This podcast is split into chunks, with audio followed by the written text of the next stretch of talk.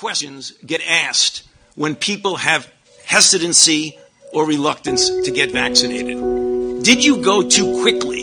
Is the first. The answer to that is the speed was a reflection of extraordinary scientific advances and did not compromise safety, nor did it compromise scientific integrity. The next question is okay, but what about the fact is it really safe and is it really effective?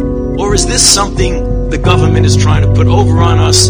Is this something the companies want to take advantage of? Well, let's take a look at what's happened over the past few months. We've had clinical trials, and thanks to the volunteers in that trial, in tens of thousands who have put themselves on the line to prove to the country and the world that these are safe and effective products.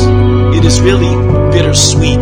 The bitterness is the fact of what the Vice President mentioned. We still are in the middle of a very difficult situation with record numbers of cases, hospitalizations, and deaths. But the sweetness is the light at the end of the tunnel, which I can tell you as we get into January, February, March, and April, that light is going to get brighter and brighter. And the bitterness is going to be replaced by the sweetness. And we all hope, and I think this is doable, that by the time we get to several months into this year, we will have enough people protected that we can start thinking seriously about the return to normality. And that's up to all of us to step forward. There comes a time when you do have to give up what you consider your individual right of making your own decision for the greater good of society.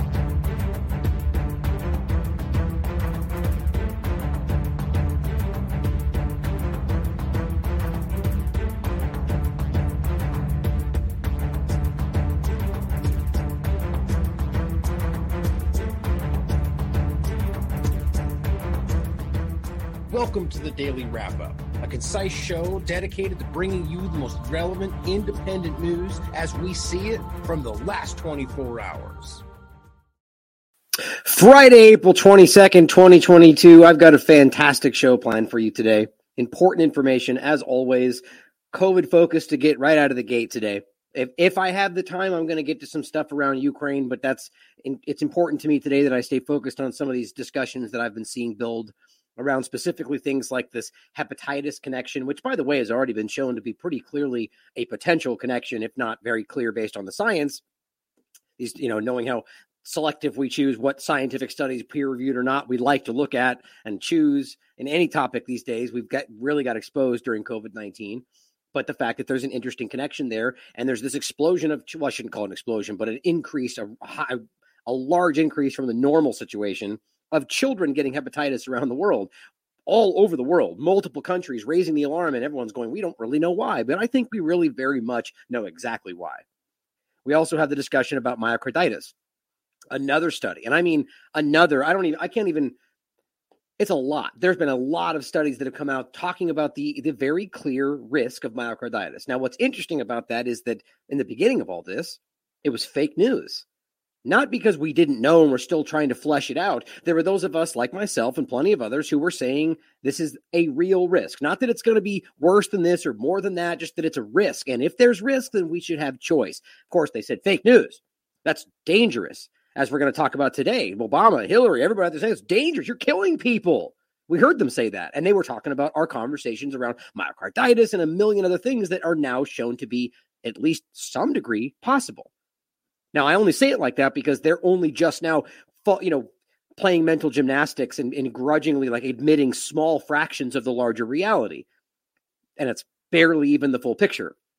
The point is not that they're still lying to you. Well, that is the point. But the point is that there's, if they're even admitting a fraction of the reality, that means that they were either lying or too stupid to see the full picture then, and now trying to equivocate about how it's still the same discussion. Bottom line is there is risk.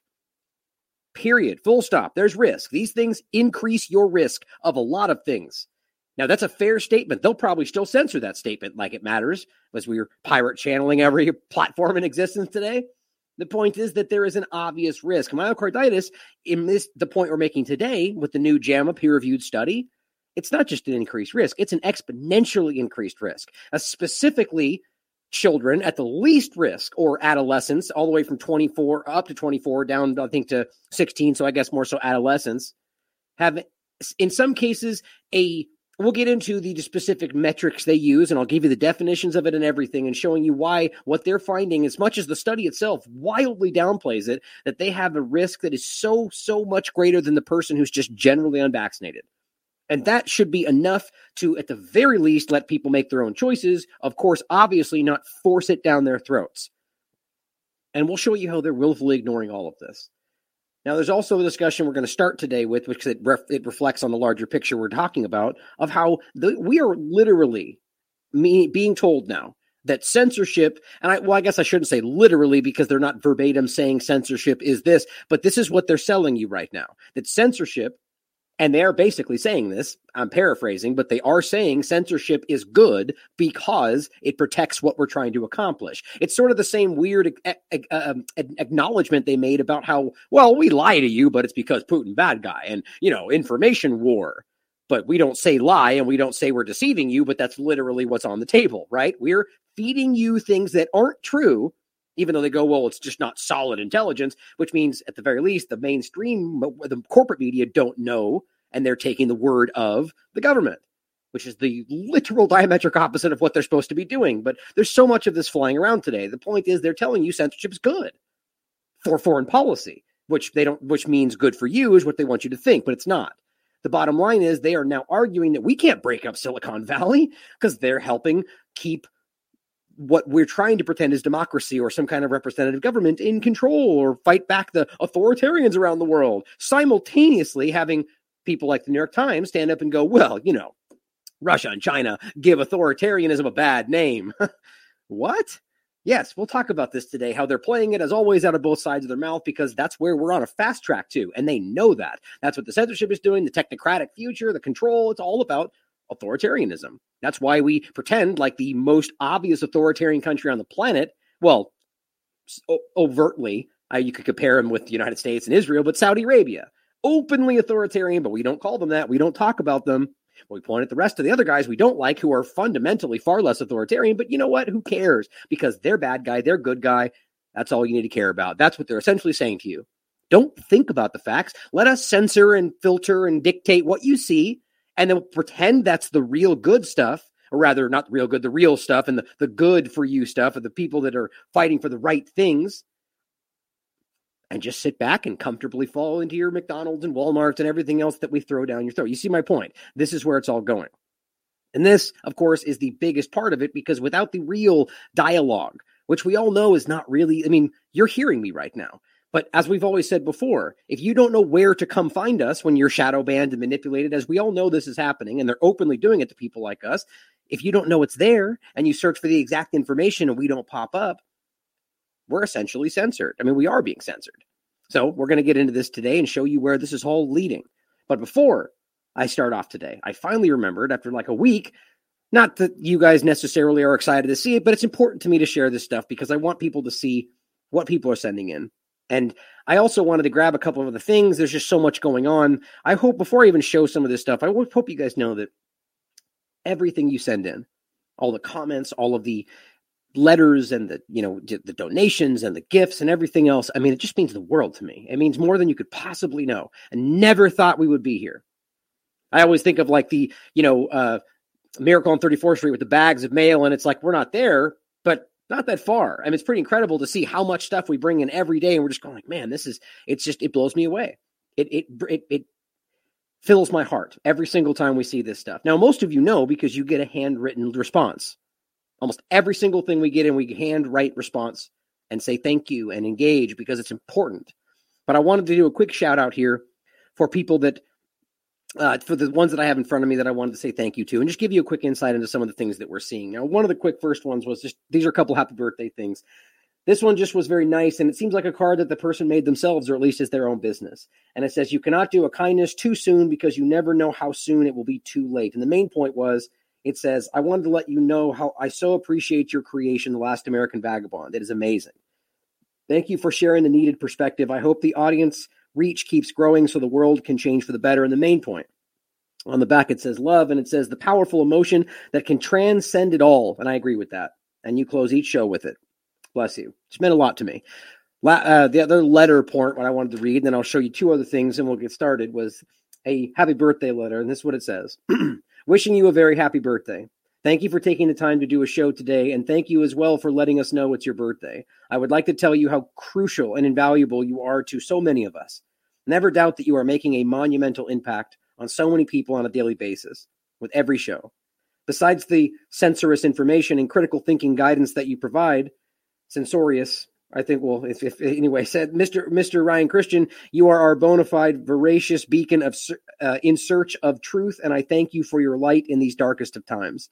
You have enriched, redirected, and saved lives in some cases, and I hope that is that is enough for you and your team to continue the most prodigious platform of information. If it wasn't for TLAV, I wouldn't have acquired the instinctive tendency or adeptness to research, discern contradictory information, and come to my own conclusions. What we do with our conclusions, speaking for myself, is being spread to anyone that is still thinking critically in consideration for those without the ability to question everything. I do wish I was in a position to do more. However, I could still like to send you a birthday trinket or something to show my appreciation. And you know, and then finally, just as a perpetual standing ovation for all the work that you and your team and contributors have continually provided to us on a nearly daily basis. Thank you for your in-depth shows and various topics and presenting the possible, if not obvious, connections of the bigger picture that is our world and that we have become. It just means so much to me. Just the idea of what what we're saying and how we're fighting for. I hope that I can reach everybody like that to the point to where it means more. I mean, that this is transcending just what we're doing here. Now, finally, I just wanted to. There are three things actually. Just a couple of books I wanted to give a shout out to. This one I thought was funny for earmuffs, I guess for the kids. This one's called Shitland. I just thought it was kind of funny, and it's a other short stories, Charles Dave, essentially about the where we are today. And there's some references to different people, like uh, uh, um, what was her name again? Polly, amazing Polly, and different people. It's it's just really interesting stuff that I really hope people can take the time to look at. This one is moving through the empty gate forest. We have a lot of these just up on the wall up there, and we take the time to try to read them as often as possible. For me, it's difficult to be quite honest, but I do my best. Now, finally, this one I thought was really, really cool. And I just wanted to thank the I don't know if these people want me to give them a shout out or not, but this is just, that's just, just amazing to me. This is a cigar box. It literally works as an amplifier, amp, an amplifier. It has a speaker built into it. This person built this. This literally works. I can plug my guitar into this and go out on the street somewhere and play music. And I just thought that was just the most amazing thing in the world. So thank you to everybody out there who cares enough to to take the time to watch this show and it means a lot to you and that you're making a difference in the world. It just it's everything to us. So thank you so much for that. I'm going to use that. I'm going to go I'm going to be out playing somewhere with this thing somewhere and I just think that's absolutely amazing. So thank you all. Now, let's get started. I just thought that was important. Just I mean, for those especially just to out there that know who I'm talking about, it means a lot to me. So, let's get into this. Now, let's start off today with a couple of quick points before we get into the censorship part of this. Now, this is a meme that I saw that I thought was interesting, that really did kind of put a fine point on where we are right now. It shows for those in the podcast, it says journalism. Before, of course, it shows the guy on the on the pulpit or the you know the stage with the you know shouting, and then it shows the person in the middle with the microphone with a question mark directed towards the person on on the, on the stage, all the people behind them. Then it says now shows the person on the stage shouting, except this time it shows the journalism person with the microphone facing the people with a megaphone. Not questioning the message, but perpetuating the message even louder. And we all know that's what's happening. Of course, it's all done from an idea of like what's right, you know, what's what's uh what's the right word I should use? Like that this is what's moral right? Like we have to stand up for the free world of democracy or whatever. They're like, which by the way is not your job journalist. It's not your job. Your job is to fight for the truth. But see, they've put themselves in between you and them and acting like what their only job is, is to fight for what they've decided is the good and right and moral thing today. Whether that's social justice, whether that's racism, whether whatever. But you see, that's not what their actual job is. They have become the perpetuators of the narrative from the powerful. That is the diametric opposite of what they are or what they pretend to be and what they should be, right? We all know that. And they know that somewhere in their decrepit, melting brains, they know that they are definitely doing the opposite of what they pretend that they are. Maybe I shouldn't say definitely. Some of them are probably just too dense to see it. I shouldn't say stuff like that, but I mean it. I think it, but you know, it's a little bit derogatory. The point here is that this is such a perfect encapsulation of what has happened. And I and this is the part that I want that is important to remember is that the before part of this idea was simply, in my opinion, when we hadn't yet realized the reality of our situation. Maybe not all entirely, maybe there were some good ones, but my point is that it's never fully been what we thought it was. The awareness was, of, co- uh, of course, uh, this awareness, of course, helped a lot was helped along by how obvious their sycophantic pandering has become to the powerful that they're supposed to hold to account. Like that has really obviously changed for whatever since this since 2016, since the pandemic, whatever you think was the big turning point. But I believe it was always pretty much this. We just it's just never been this bad or not this obvious. But now hopefully regardless of what it once was, we need to see what they truly are. That's Fox News, that's CNN, that's CBS, that's half the independent media. And that's not my opinion. That's just because a lot of people think that's what they're supposed to do because that's how this has been manipulated. They're literally training, raising, growing, and I mean I mean that in a not the way it sounds sense, but you know, like cultivating children to grow into this, to feel that that's the right thing. Like, wh- how dare you challenge the narrative? You're putting people's lives at risk. That's what children are being taught. And that's the problem because then they believe journalism is that.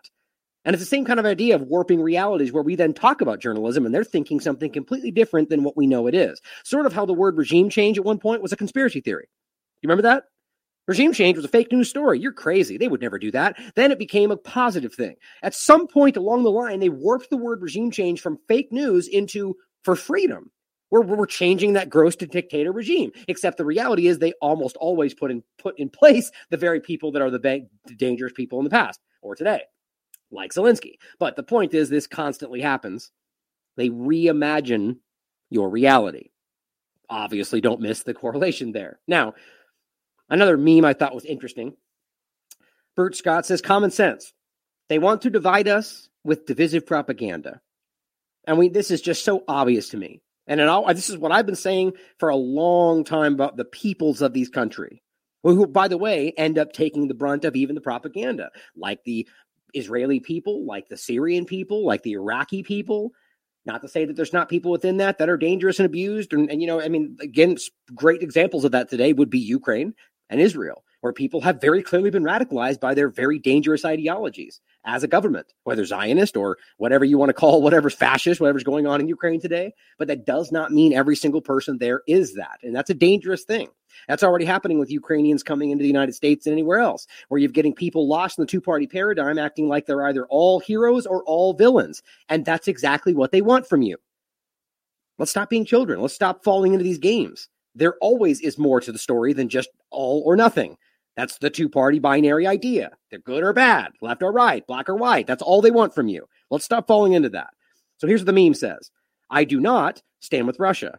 I do not stand with Ukraine. I do not stand with NATO. I do not stand with the UN. I stand with the people in each country who are held hostage by governments that start wars, destroy economies, and subjugate our lives. I want a standing ovation for that. I mean, that's like exactly what we should be talking about. Like, you know, I think the point is they want to misrepresent what we're talking about instead opposed to being objective and critical of the side that's obviously lying, not to say the other side's not, to into that we are somehow siding with one or the other. I will be critical of anything in front of me that's currently relevant to the conversation. Right? I mean, it's just that simple. and at the point in this point, the idea is that what I, as I've said many times in regard to Ukraine or, or the United States, I mean, this is I'm an American. And I'm trying to point out and make the most change in regard to what's currently affecting the lives in front of me. Most predominantly, that's American politics, United U.S. government manipulation. Simple as that, guys. But we have to recognize, as I've said a million times, that all of them are taking advantage of you. How can we not miss? And how can the people who want to hyper focus on the Ukraine coverage miss how I'm of desperately concerned about how Russia is clearly part of the Great Reset agenda?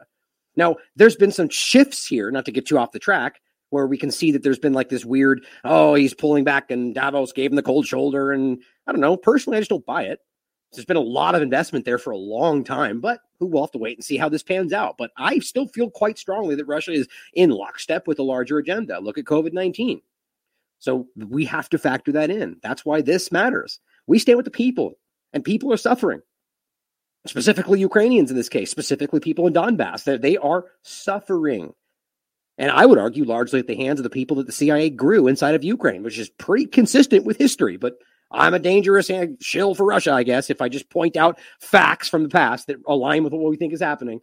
But going forward, here's another example of a broader discussion. This has to do with Assange, but this is a broader point just about normalizing the idea of what I've been calling, again, a, a nod to George uh, Galloway, who first said this, from at least for I saw, rampant lawlessness. Not that that it's a general term, but he really put that in my head a while back because that's what we're seeing rampant lawlessness. So, what does it says? This is Nils Melzer, by the way, who is the rapporteur on torture for the UN. I, I, I mean, I, I haven't been paying attention to. I believe he's still presently that. Let me double check this real quick. Okay, no, former former UN special rapporteur on torture, which doesn't surprise me now, right? Because he speaks up and challenges the narrative, and suddenly he's no longer there. But I think they rotate anyway. But this guy knows what he's talking about. This guy was while he was there at the UN was saying they're torturing this man. Nobody cared. In fact, he he called on the UN, uh, the United States, the UK, which by the way they're obligated to respond officially because they're part of this organization. And he said, "You you need I demand answers for what this is." Nobody responded. Is there any accountability there? Did somebody do something? Were they were they even chastised? Nope, nothing because there is no accountability for people right now in regard to how they're controlling the UN and how they're controlling the world policy, how the WEF, the world the UN. And we're watching this play out right now. Even though the people they're supposed to be the checks and balances for the power, nobody cares.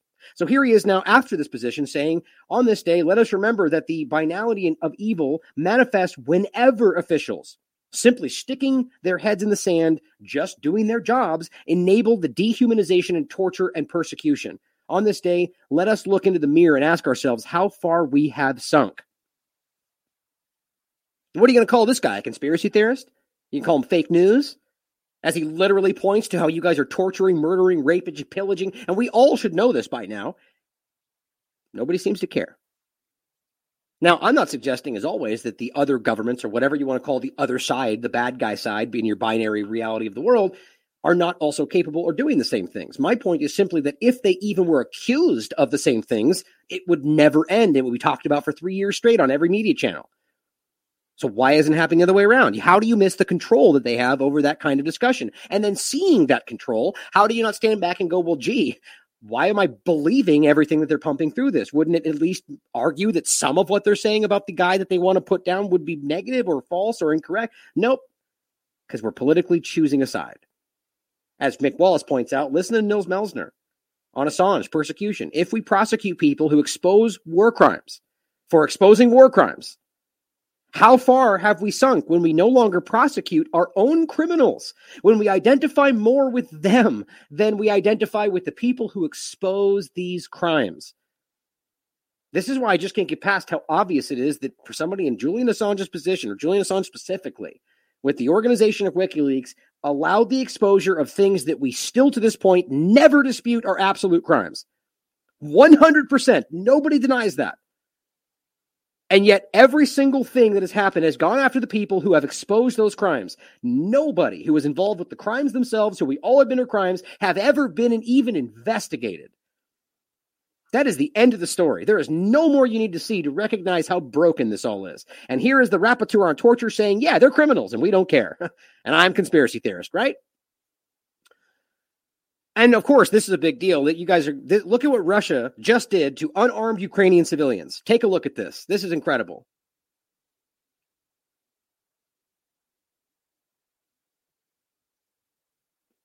dropping on oh oh wait a minute that doesn't look like ukraine oh i'm sorry did i say did i say russia i meant israel against palestinians meaning you can go ahead and ignore this entirely they often drop tear gas that causes seizures and sometimes death on unarmed civilians including women and children. But you know no big deal. Look away because it's not in ukraine or not allegedly happening in ukraine. That's all you need right? For those in the podcast guys. This is pretty disgusting.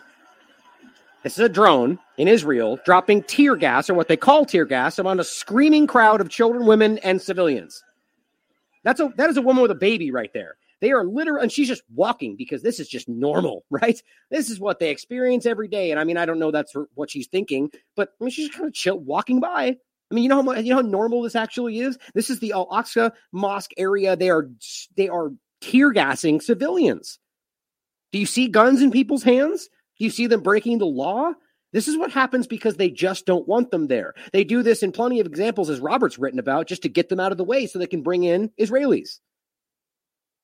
Why is this acceptable to anybody? This is on a time. This is at a time right now when this is a very a, a, an important religious time for for Muslims specifically, and this is what they do almost every time, Ramadan. So this happens, and as I said, if this was even the allegation with no video of just saying they just did this and they just somebody died, this would be on every single Western press. Of course, they'd probably go, "Well, Ukraine says that." They at least say that, but everywhere. Nobody talked about this. Oh, and guess what? They're also shooting people, arresting children. You know, happens every day. Nobody cares. They're not shooting them and they're dying, right? But verifiably on video sometimes, but not a word. Here's Marshall pointing out hands and feet handcuffed by a Colson collar in the middle of a mosque. This is Al Aqsa. By the most democratic army in the world, or as you know, the, the joke of the, the most, the most, the only democracy in the Middle East, right? This is what life looks like for Palestinians who pray peacefully during the holy month of Ramadan. Guys, this is not a joke. What they didn't do anything wrong. They were just present at a time when they argue. I guess somebody threw stones somewhere outside or somewhere in the general area, and they just lock them all down. They spray them with bullets. They actually shot these people with rubber coated bullets, and as I understand, reports of real bullets as well. That's coming from their reports. This is what it looks like to live in the only democracy in the Middle East if you're a Palestinian. Anyway, because it doesn't matter. Let's forget about it, right? Just move on because they don't matter. Only the allegations of neo Nazis over there matter today. But let's start with censorship because this is how they're controlling the flow of information while they're literally arguing out of both sides of their mouth. It is this is one of the most chi- this is outright hypocritical, like on its face. What they're going to write out, I'm going to read to you directly from the government, is basically saying that we need censorship because censorship is good because it stops the bad guys. But look over there. You know what they're doing? They're censoring because they're bad and because censorship is bad. Okay, so the only kind of theme is that it's only bad when the bad guys do it. Where have we heard that before? Literally out of the mouths of the people in the intelligence community. It's only bad when they do it. Well, gee, shouldn't you ask the question if maybe they're not the good guys? Maybe they're all bad guys. Maybe they're all just manipulating the situation and pointing at each other when they do the same thing because they want to get away with it. And this is just open social engineering. Just a thought. Now, if you're unwilling to even consider that, well, that's a choice. Choosing to believe your own reality or believe your own makeup reality because you just don't want to look at what's happening, or at least consider that it could be wrong. Just like with Ukraine. I'm not saying you have to believe what I'm saying, but you should acknowledge the fact that there is a two, there's more than one side of this, especially when they're just yelling at you what you're supposed to think. This is Hillary Clinton. For too long, tech platforms have amplified disinformation. Are we really even pretending that's happening? Like these tech platforms have been censoring people more than they've ever in their history. But you see, this is just the point. This is they they're building this. This is in this has been stated the same way over and over and over from the same people over and over and over and they, the censorship gets more and more and more, and they go, they're they're letting it happen.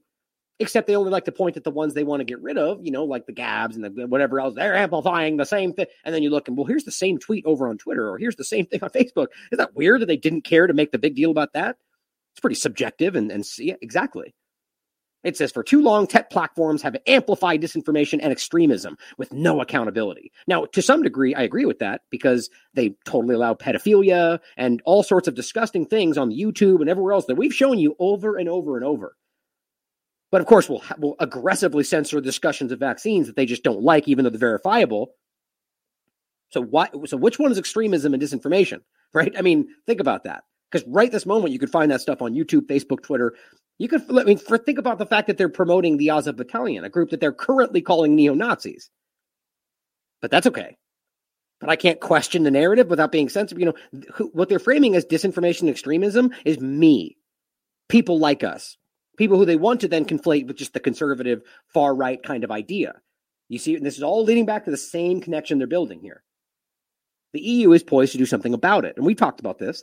I urge our transatlantic allies to push the Digital Services Act. This is just a sim- this is the controlling of the internet. This is a censorship. This is a broad tool that's being given to the powerful to be able to dictate what you're allowed to do and say. And in fact, a lot of ways we know that this is about verification. having an you have to ID yourself to be able to go online and do things. This is the great reset, guys. They want to bring it across the finish line and bolster global democracy. Right. Because making sure that we can control what you say is about democracy. This is 1984, guys. This is literally the inverse of the reality, but that's what they do. As long as they get their their little me up peons out there bleeding about the fact that you don't believe in democracy because you don't believe in censorship, even though they're literally undermining their own point, doesn't matter, guys. That's what's happening in Ukraine. It's what's happening in, in COVID 19. I mean, they are literally out there. That's my point about the mass we'll get to. I mean, this, this they've broken their minds. They don't even understand that they're saying the same thing that they just attacked 30 seconds ago. You can't take away my choice to wear a mask. It's like, who's forcing you to? The point is that we've removed the forcing on the other people, and you somehow misinterpret that as not allowing you to do it. It's just broken. Their brains don't even work, it seems. Zuby points out, and I don't think it's only liberals, but I mean, in this case, it seems to be in the two party paradigm, but realize from the same side, you can have you can show a conservative angle for why they would want to do the same thing to people on the left. Right? Don't don't don't misconstrue this as a left for this is a government manipulating people against each other. As but Zuby points out, liberals these days be like freedom is a threat to democracy, which is funny because essentially what they're saying, right? They're saying you can't say what you you your freedom to say what you want or your freedom to make your own choices is a threat to democracy, but then that's literally countering the idea of what you pretend democracy is, but it doesn't matter. It's counterintuitive. But understand that in this moment, yes, I agree with that statement. But are we going to pretend that if the given the same position, the conservatives wouldn't argue that we need to shut down speech of certain things on that's you know that's the same thing. That's the problem with the two party paradigm. It teeter totters back and forth until we can realize that that shouldn't be any of them. Well, then it will continue. He says, obviously, the best way to protect democracy is suppression of free speech, deplatforming political opponents, censoring all dissent, unnecessary mandates, infringement of human rights, coerce, coerced medical procedures, and the trampling of individual civil liberties. Democracy, right? I mean, it's really that dumb. Now, Clinton and Obama rail against free speech under the guise of fighting misinformation. Over the last 24 hours, Obama and Clinton have come out against free speech, calling for big tech to go further to censor the views they disagree with. Right? I mean, even if you agree with them, how do you not stand back and realize that you're simply creating a situation where you're deciding subjectively what is good and bad and then taking action to stop people from saying the things that you think aren't allowed? Like, first of all, this is just so inherently counter to anything we've ever pretended to be, just because you just decided one day that those things shouldn't be stated, because these people that you're looking at, Clinton Obama types, are warping your brain into thinking that you're the good guy. The problem is that when that flip flops later, like, this is the crazy part about how the juvenile nature of the two party paradigm. Like, you just saw Trump get elected, right? You just saw how this goes back and forth. So you're creating all this power of censorship and, and shutting down things like that won't, that possibly couldn't happen again. So what happens when Trump gets elected? What happens when a Republican gets elected? Then you guys are going to freak out about, oh my God, they're they're censoring everybody. And it just goes back and forth. And it's just, you, and I don't even think that, I think that that is an illusion in and of itself. I don't believe that most people even fall into these categories. I think we're arguing about things that don't exist. But that's too deep for some of the people out there in the two party stuff to realize. I think that they're pointing to something that's not really there. When they all think this and we need to protect this. And, and most of us are kind of like, geez, this is crazy. But a lot of that, most I just pointed at, don't realize they're the majority. I've said that a lot. But here we are subjectively pointing out what we should remove and is going to happen. It's already happening. It says one of the biggest reasons for weakening of democracy, which is not even remotely what we actually have, even if we did, we shouldn't want something like that. Again, this is just a bastardization of what these things are, is the profound change that's taken place in how we communicate and consume information. Right. They want to control that. There's no misunderstanding that. They don't want you to be able to think what you want, communicate how you want with the people you want. They want to be able to control it. They want to go, well, that guy's bad that idea is dangerous. And if you say it out loud, you should have you should be accountable for that. This is just this is authoritarian nature. This is completely controlling ideas. He then said that people are dying because of disinformation. Yeah, we're back there now. We just took a sharp turn right back into COVID land, and we're going, "Oh my God, your name, your your your discussion of things that we don't like is killing people." Well, no, it's not. Just literally, it's not even if you want to pretend that what I'm saying could somehow drive someone in the wrong direction to take an action that would danger them or put them in danger, you there's legally speaking, there's literally no way you could make an argument that I just put that person in danger. Like even trying to compare like yelling fire in a theater, it's not the same thing, not even remotely. I am simply discussing things which, oh, don't forget, is my constitutional right. People have the choice then to come to that information, look at it, read it, digest it, decide to research it for themselves, show discernment. But you, oh, don't forget, they're training them not to do that and then blaming us for why they're too dumb to know, right? But you see all these checks and all these blocks in between. Like if you're sitting next to me in a theater and I scream fire and then all of a sudden stuff happens, well, that's quite a bit different than me deciding to say something in a room that you're not in. But then you go, I want to see what's in that room, walk in the room and hear me yell it, and then make choices after that. That's all those are choices you made to be present there. Like this, this is so childish that I even have to explain this, which you guys all know. But this is the kind of level that they're aiming this at, the lowest common denominator dying because of disinformation? How about dying because of direct violence? How about murdering people in foreign countries for their resources? Nah, those things don't matter. We only care about your abstract connection to possible things that we say are happening based on your objective conversation around peer reviewed science. Yeah, you're a bad person. I mean, just think about how abstract that is compared to literally bombing countries for their resources or literally starving the entire country of Yemen or literally funding open Wahhabists or open neo Nazis or on and on and on. But, you know, we're dangerous. Quote, you have to fight to provide people with the information they need to be free and self governing. I mean, think about that sentence. As Zero Hedge pointed out, in other words, government approved narratives. Exactly. But just let me read this sentence again. Talk about 1984 in one sentence. You have to fight to provide people with the information they need to be free and self governing. So he's talking about them fighting a battle over what information gets pushed out.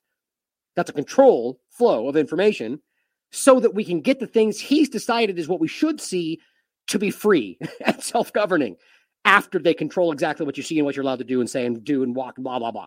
But that's free, though. It's free, right? Walk into this cage and then you're free to walk from corner to corner. that's basically what they're saying. I just, it's just I, I don't I don't believe anybody really buys this. Here's Obama saying again back to vaccines that people who don't want to do it after all this time, two and a half years, as I just saw someone tweet, uh, anybody want to explain for me why all the unvaxxed people aren't just dead everywhere? I mean, the way they've been presenting this, I mean, it's pretty. I mean, they're going to argue, oh, they're filling up the hospitals. No, they're really not literally in fact there are four times the risk of getting sick in uk and anywhere else you're pointing at but let's just keep yelling narratives that are completely baseless and not connected to the facts. If they're spreading it the most they're and, and just simple numbers the most in the hospital the most dying the most all of this. That's why they're hiding the scotland and the uk data. That's why they're manipulating what you see on the cdc they don't want you to see this stuff. I've literally proven this in front of you. That's why they are no longer showing you the breakdown so after all this time, uh, people who are unvaccinated are faring better. And of course, they pretend to they ignore all of the other things, the myocarditis and the other the blood clots and the heart attacks and the strokes and everything else that's happening. They just don't include that because you know we don't know for sure, right? So when he says, despite the fact that we now have essentially clinically tested the vaccine on you, which by the way means that you were a test subject, oh, wasn't that a conspiracy theory? Well, too late always been right in front of you. In fact, Fauci even said himself that, you know, we won't know until it gets out there. It's just crazy how people choose not to hear what they don't want to hear. I mean, let's just play the clip and you can listen to it yourself. And yet, despite the fact that we've now essentially clinically tested the vaccine on billions of people worldwide. Yeah, and a lot died, and a lot got sick, and a lot struggled. Of course, the vast majority of that got sidestepped and ignored because, you know, we don't know for sure. Which, by the way, means that you don't know if it happened or not, which means it could have. And by the way, for the large degree, I'm just playing devil's advocate. We know that this stuff is happening. VAERS is exploding. They're admitting it. I mean, again, to the point from the beginning, every single thing that we're pointing at was fake news until they grudgingly admitted part of it. How do we not recognize how ridiculous that is?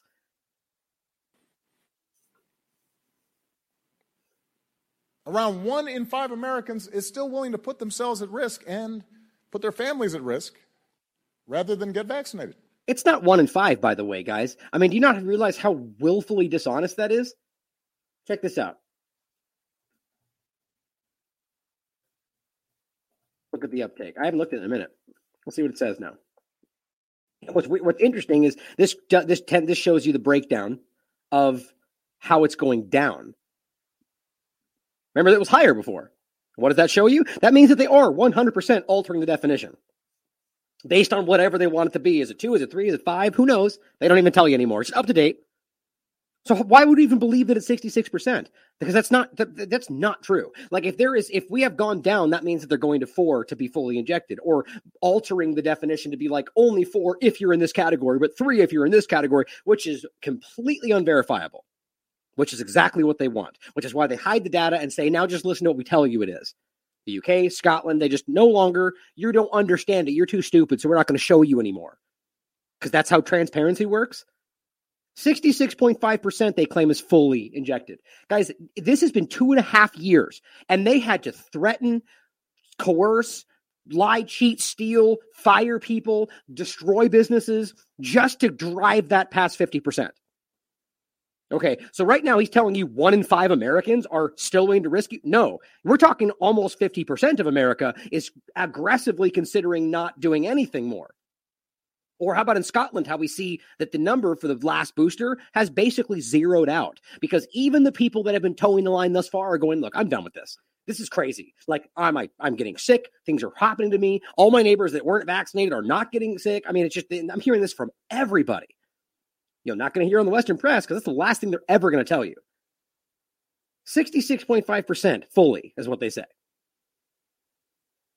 I just can't even get past how obvious it is that if you even if you even if it was all the way 66 right in the beginning and then it just stopped, that still shows you that a huge portion, a huge portion of America does not go along with this because they were coerced into it. But Obama will tell you otherwise because people who buy this stuff don't look at the facts. They yell that you're not looking at the facts, but they think they know the facts because of what Obama says are the facts, or whoever they're listening to at the time, because that's how they're taught to think that it's I'm smart because I listen to what I'm told are smart people. But smart people look at the data. People are dying because of misinformation. Are they now? I think people are dying because you guys are bombing people. You know, maybe maybe that's a factor, or maybe because you're giving people injections that haven't been tested properly, or because there's lots of dangerous things like my mRNA and, lipid nanoparticles and spike proteins and all these peer-reviewed science of science out there. All the peer-reviewed science out there has roundly, continually shown you that these things are dangerous. Even their science from before we got here said they were dangerous. But who cares about all the facts? Listen to Obama, you know, because he's smart. I mean, it's just this silly, guys, and this is why I do not think people are buying this. These things are hurting people, and you have countless. I mean, let's. I don't want to keep going off on this. We're, let's get into the actual facts and information, and I'll show you that right now. On uh, in addition to everything else we've talked about, we have the obvious reality of how clear the myocarditis risk is enough by itself but not even remotely the full picture. There is so many things out there in a big pile of, of super rare, which they really aren't. But even then, if they were super rare, are enough to show you the risk is too great as the joke I made before. How many really rare problems in a pile become more than rare? I mean, we're so far past that. I mean, there's like there's probably a hundred different things they've said this thing can cause, but they're all super rare, despite the data, as they ignore everything that's happening in VAERS. But here's Glenn, Greenwald pointing out former intelligence officials, and this is what they were referencing, citing Russia, of course, because of course, right? We can't just allow you to say what you want because Russia. Isn't that exactly what they said before? We're lying to you because Russia's information war. They're slowly stepping into the light. They're slowly showing you who they really are under a guise that we have to be this way to fight bad guys until one day just that's what they are because that's they were top down control. They're trying to get ahead of this, it seems. They say big tech monopoly power is apparently vital to national security. Is that funny how it just sharp turn all of a sudden to where we're going? We need to break up the control they have, and now it's like, well, we need to fight bad guys. Even Republicans are saying this, guys. This is not just a one sided thing. Now, yes, it's, our, I would argue at the moment, more so a left leaning discussion. But there's plenty of Republicans that would argue that the Russia bad guy and that we need to do this because the in, the intelligence agencies, because that's the angle they would take from, from within the two party illusion. Right, you're going to have one side of this about hate speech and bad things you're not supposed to say, and that's why we have to continue to do this. On the other side, the way that they'll reach the people that are buying their BS is by the the, the foreign policy and the intelligence community because that's always been what they get to in some degree on the right. It, this is the two party paradigm, continuing to control your mind. It's vital to national security. Isn't that an age old excuse? Right? Well, Smith Modernization, uh, Smith Modernization Act, right?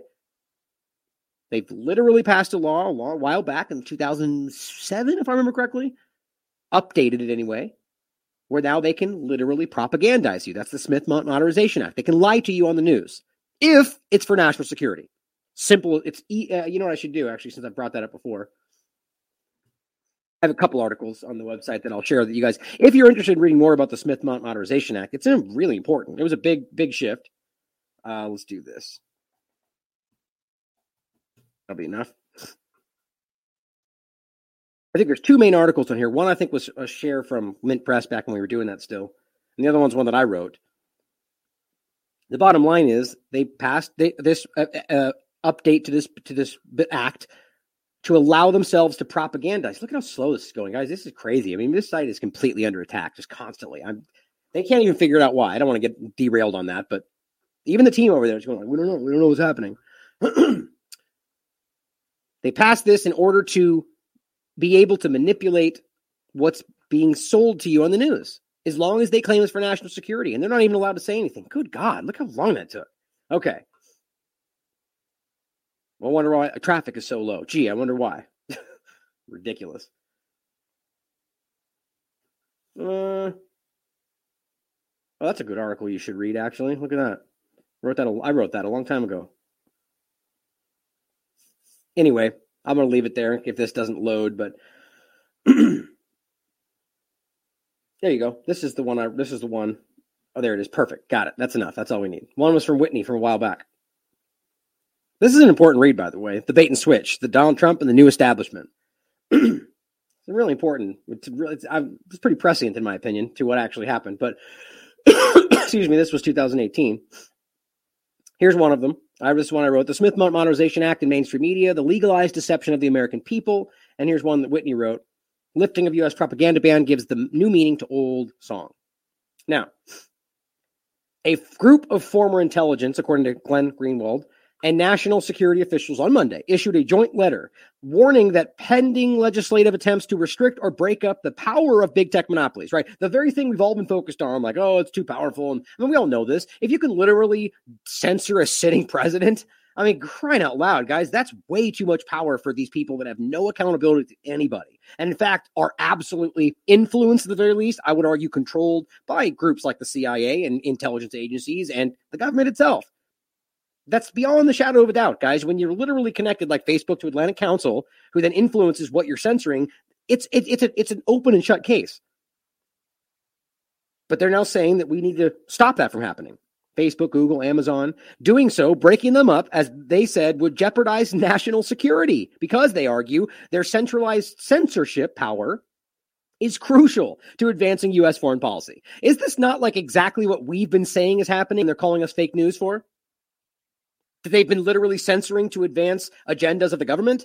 Guys, that's actually what they're saying right now. I mean, this is incredible. They're coming out and telling you, well, we can't get rid, we can't do that because that'll jeopardize our ability to stop what you're saying that goes against our narratives. This is called saying the quiet part out really loud. I don't even understand why this is being done so openly but it's happening. That's why you got people like Hillary and Obama being trotted out, the usual suspects, to go, we need to censor more. But they're not really saying that. They're essentially saying bad guy, bad guys shouldn't be able to speak bad things. We need to censor disinformation. And just whatever they mean, they means whatever they want it to mean. But here is the quiet part out loud. Their centralized censorship power is crucial to advancing U.S. foreign policy. Is it true? Doesn't matter.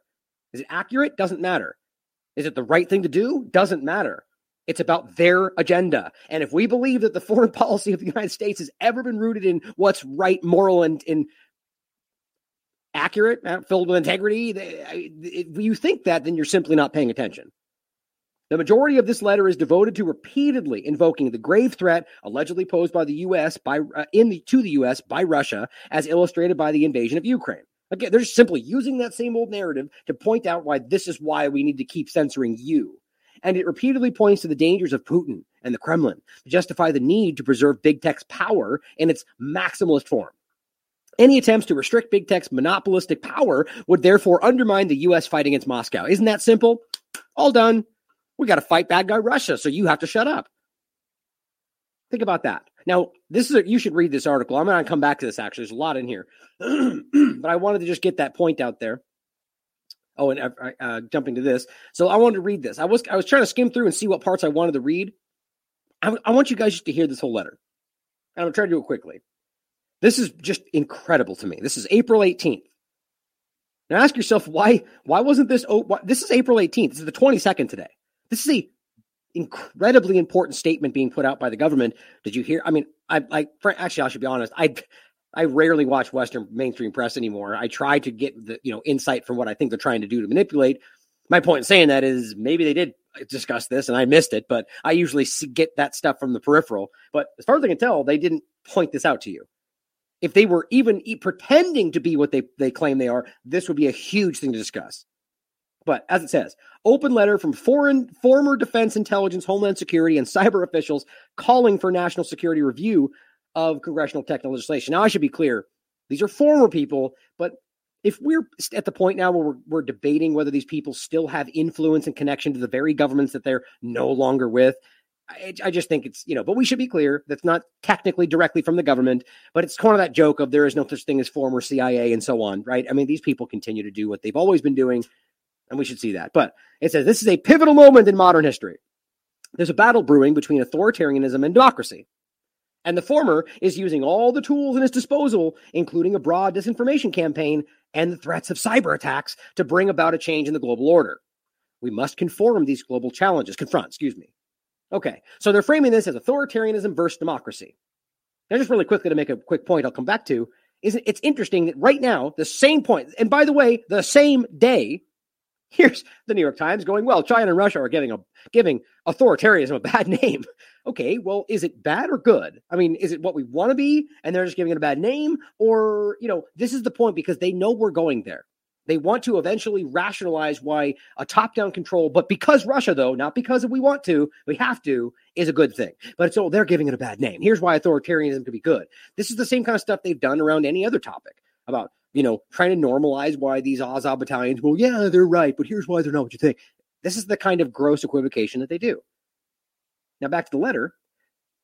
They're arguing it's a battle between authoritarianism and democracy, when what we're really looking at is authoritarianism versus authoritarianism. That's what they're doing. That's what this is. And they just want the control, not them. But of course, they only can frame themselves as fighting for only good things and just, you know, clumsily destroying things along the way. Oh, oops, on accident. We were trying to give them freedom. Instead, we gave them slavery. My bad. But just, you know, narrative is all it is. The former, of course, authoritarianism using the tools at its disposal, including a broad disinformation campaign, cyber attacks. Okay, well, pretty sure verifiably, the so called democracy in this case, the US government, uses all these tools. In fact, right now they're literally in this letter arguing why they need those tools. Think about how ridiculous and counterintuitive that is. But including a broad disinformation campaign. Well, didn't they just admit that they're doing that because Russia's information? Yeah, they just said we're in, in the midst of an information war, which is another way to say that is a disinformation campaign. So they're doing it too. Okay, threat of cyber attacks. Well, they admit to cyber attacks and cyber you know engagement because well they're bad guys. So all it really comes down to is they can't do those things because we say they're bad guys right? But we democracy therefore we can to bring a change in the global order in a good way though right? See they're arguing that they want to bring a change to the global order and that's bad. But right now they're telling you we need to change the global order whether to, you know Great Reset or the multipolar order, whatever they're saying. So just realize how silly it is that they are saying and doing every single one of the things at their own admission. The only difference is Russia, bad guy. And really, I would argue all of them are dangerous.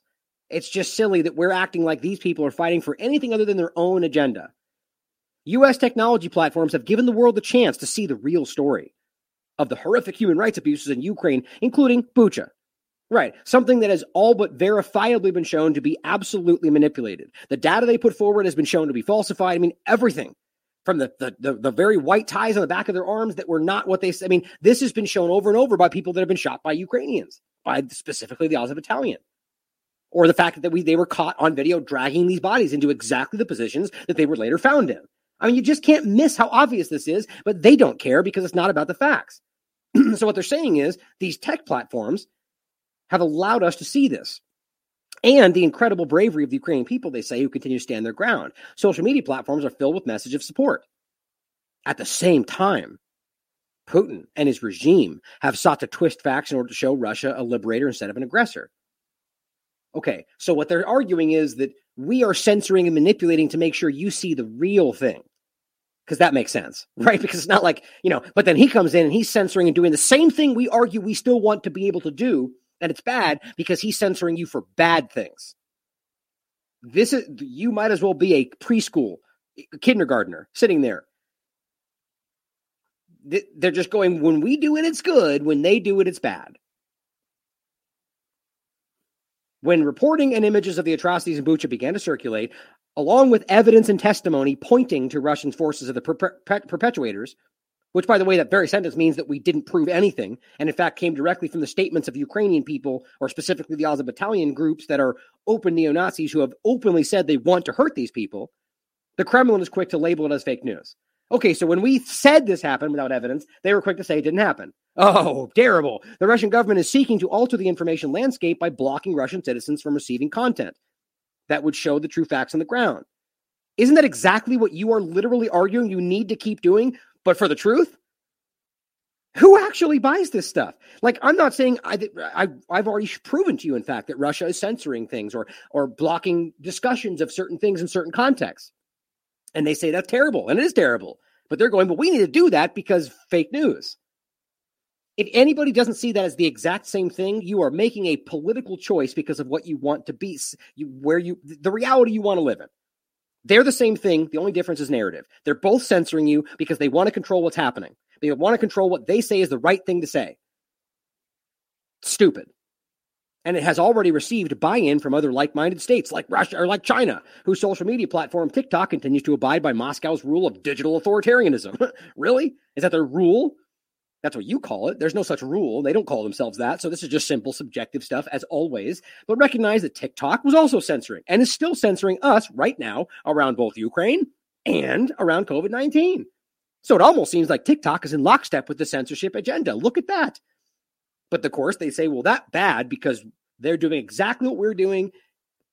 In a, I'm, you get the point. I mean, it's just so it's it's just tiresome. Indeed, it says it is telling that among the Kremlin's first actions of the war was blocking U.S. platforms in Russia. well, pretty sure. I shouldn't even say it like that. Hundred percent, obviously so. They're still using YouTube in Russia right now. That's not the same thing they're making out. They're just basically lying to you about this. Now, are if you're going to pretend like Russia is blocking specific things on YouTube, that means they're working with YouTube. So what are we actually saying here? They're all censoring everywhere, every single one of them. They just don't like when they do it. Putin knows that U.S. digital platforms can provide Russian citizens valuable views and facts about the war that he tries to distort through lies. Now, yeah, that may be what's happening, or it could be the literal inverse of that. Why you would trust what they frame as the truth is ridiculous to me. These are the very people involved with Iraq and WMDs, with babies on cold incubator floors, and every other lie they've fed you. But trust them now because Russia bad. U.S. technology platforms have already taken concrete steps to shine a light on Russia's actions to brutalize Ukraine. Have they? Have they proven anything? No, they're just highlighting things that they want you to see. It's like everything else. Through their efforts, the world knows what is truly happening in cities like Mariupol. Right. In fact, I agree with that. The point is that they don't like what is squeaking out. We are seeing lots of information, more so, and I mean like like 20 to 1 from people coming out of Mariupol saying we were raped, we were shot, we were we were starved by the Ukrainian troops. Yeah, it could all be lies. I've always said that. I don't believe it is. The evidence is pretty overwhelming. My point is the world did see that, but that's not what they're pointing at.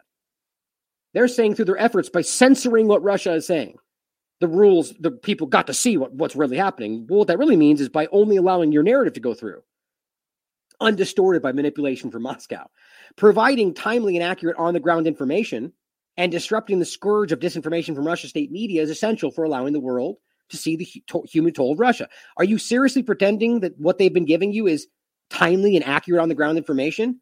They're only pointing to their stuff. The only timely and on the ground information you're getting is coming from people like Patrick Lancaster or people that are showing you on the ground people coming out from Mariupol. What you're getting from them is Ukraine said. And I've been showing you that every single day. Every day. They said this, we can't confirm. That's what their articles say. They just are lying to you right here. And people will blindly re- recite this lie because they don't know anything else. It goes on to say Russia's uh, to see the toll Russia's aggression is increasingly integral to U.S. diplomatic and national security efforts. So, what if Russia's not actually doing that? It's still important to their agenda. That's what that's the point. For you to think that's happening is the important thing for their agenda. It is our belief that these efforts will play a part in the ending of the war. well, what they're doing is making sure it goes on forever. The insurgency that was meant to last forever, which has been admitted by the CIA. Meanwhile, cybersecurity threats from authoritarian regimes are also on the rise. As Biden said, United States is facing a threat from Russia. Okay, point at one. I'll wait. I, oh, okay. Oh, the ones they said happened. Okay, well now prove that was Russia. I'll wait. None of that happened. Biden yelled that. He sure did. Where we can see cybersecurity threats on the rise is completely not even there. They said it's going to happen. They said it's building. Now, on top of all the other things that we keep seeing back in the whole Russiagate scare, how many times they yelled that happened and then showed to be lying, yet we're still here. They face an extraordinary threat from these things. Now, I'm not even saying that's not true. I 100% believe Russia would do that because they're trying to, I guess, fight back what U.S. is doing or just want to take advantage of a situation. Every government, I believe, is doing that. You know who does it more than anybody, and it's verifiable? The U.S. government. And the private sector must accelerate efforts to lock their digital doors. In response to the heightened threat environment, U.S. technology companies have accelerated their partnership with the U.S. government. Think about what it's saying there. That's what we keep. That was fake news year ago. That they're literally working alongside. When they work with the government, they are the government. And its allies to improve our collective defense. Now, what they've effect- effectively done is put the social media companies in line with defending your whatever they want to say, your rights, your national security, which then makes them part of the intelligence apparatus, which, by the way, it always has been. They're just admitting it now. Both in public and behind the scenes, these companies have rolled out integrated cyber defenses. Yep. Been there for a long time, and it's focused on you. Rapidly fuse threat intelligence across products and services, and move quickly to block malicious actors on their platforms, which is whatever they say it is. They've blocked plenty of people for being Russian misinformation who have no connection to Russian government whatsoever, just because they say what they think, which just so happens to align with Russia was saying. This partnership has resulted in the detection and disruption of series of significant security threats from Russia and Belarus. In the face of these growing threats, U.S. Pol- policymakers must not inadvertently hamper the ability of U.S. technology platforms to counter increasing disinformation and cybersecurity risks, particularly in the West, as the West continues to rely on the scale and reach of these firms to push back on the Kremlin. Guys, that's an open, stated intelligence operation taking place through these social media platforms. These policymakers must not inadvertently hamper the ability of these platforms to counter this disinformation. They are telling you what's happening. Okay, at this point, now this is state censorship. Period. It always has been. But now they're blatantly showing you that they're involved with the government. So now when they censor you, that is the government censoring free speech. They can't hide from this anymore, and they never really should have been able to. It says that recently proposed congressional legislation would unintentionally curtail the ability of these platforms to target disinformation. How exactly is that even possibly the case? What it does is it chips away at their all encompassing control to control what you're saying. These companies, whether they're broken up or not, can still actively monitor what's happening on their platforms and do whatever they continue to say they want to do, which ultimately translates to suppressing your thoughts and controlling your speech which is disgusting. It says legislation from both the House and Senate requiring non-discriminatory discriminatory access for all business users, broadly defined to include foreign rivals, on U.S. digital platforms would provide an open door for foreign adversaries to gain access to the software and hardware of American technology companies. Really, by allowing them access to the platform account. Isn't that already what happens? I mean, how stupid do you think we are? You telling me that Russian government couldn't just pretend to be somebody with a VPN and have access to an account? That already happens. This is just this is playing on the ignorance of the average person. Unfettered access to software and hardware, which is not what you're getting by simply being able to access the platforms. It's access for all business users. It's talking about being able to access Twitter. It's not having access to the hardware of the company could result in major cyber threats, misinformation, access to data of U.S. persons. They're trying to scare people. Other provisions in the legislation would damage the capability of U.S. technology companies to roll out integrated security tools to adequately screen for nefarious apps and malicious actors, weakening security measures. This is the U.S. intelligence apparatus. You can see its fingers threaded through everything in these companies. That's what they're eh, making clear for you right now. Other provisions would damage the capability of them to roll these things out. Weakening security measures currently embedded in device and platform operating systems. That's such an obvious statement. Right now, they have those things embedded in everything you're using tracking, monitoring, cataloging. Our national security greatly benefits from the capacity of these platforms to detect and act against these types of risks. Now, realize they're framing us as these risks right now. Americans, therefore, must not be unintentionally impeded. We call on congressional committees with national security jurisdiction, including the armed services committees, intelligence committees, homeland security committees in both sides, to conduct a review of any legislation that could hinder America's key technology companies in the fight against cyber national security. I didn't know it was Twitter's job to fight against cybersecurity or to fight for national security. I didn't know that was how that worked because they're part of the government. And of course, only emanating from Russia and China. Such a review would ensure the legislative proposals do not enhance our adversaries' capabilities.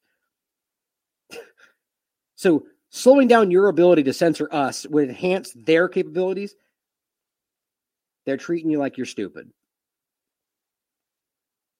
There were also, uh, where was the last part? Russia's invasion of Ukraine marks the start of a new chapter in global history. Well, look at that. Right in line with their plan. One in which the ideals of democracy will be put to the test. The United States will need to rely on the power of its technology sector to ensure the safety of its citizens. Well, look at that. Right in a nice little bow. Right? We need to censor you to protect you. It's for your own good. I hope that resonates like it does for me. And on the note of of inf- of misinformation, guys, this is something that we were looking at earlier, and and we're just and we just and we did our due diligence on and found out that this was not real. But I believe strongly that things like this, I let's let's be first uh, clear. First of all, things like this, which I'll show you in a minute, could be put out there by an average person just thinking they're doing the right thing lying for their truth, as I keep talking about from either side of this, or people that just want to manipulate, want to lie, want to get shares and clicks and whatever else. Or what I actually think some, at least some of this is, is the staging of the narrative for what they're going to be doing. Exactly what they're pointing at. Disinformation. It's not just vaccines. It's about Ukraine. Like they, that's the whole thing of this document is centered around the idea of Russia and Ukraine. They barely even get into the vaccine stuff, despite the fact that Clinton and Obama were very clearly on that side of it. But the point is, that things like this get floated out there when barely any engagement, by the way, from any of them I've seen. But nonetheless, I promise you, we'll get fact checks whenever, tomorrow, whenever. All like every fact check out there will say, fact check. Here's how the disinformation is manipulating it, and Zelensky's not a bad guy, and they're trying to lie about him. Well, none of that has to do with anything. Whether this video is real or not, Zelensky's a terrible person tied up with disgusting human beings that have done horrible things to good to average people. That's a fact. And by the way, even the Western press was saying that before they suddenly shifted their narrative. I can't say that enough. Anybody out there who doesn't want to look at that and want to pretend like I'm just lying about the good freedom fighter of Ukraine is just a child because it's out there.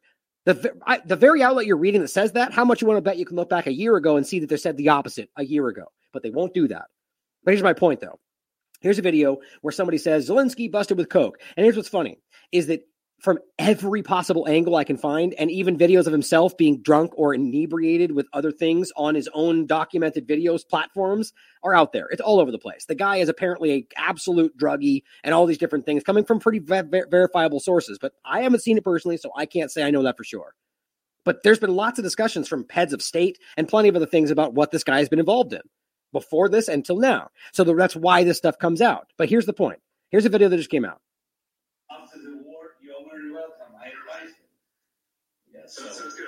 That's Elon Musk he's talking to. Right? And it looks like, oh, and it looks pretty real. Skimming by, looks like there's definitely a bunch of stuff on his table right there. Now, until I looked for this and did my due diligence and found the real video it came from.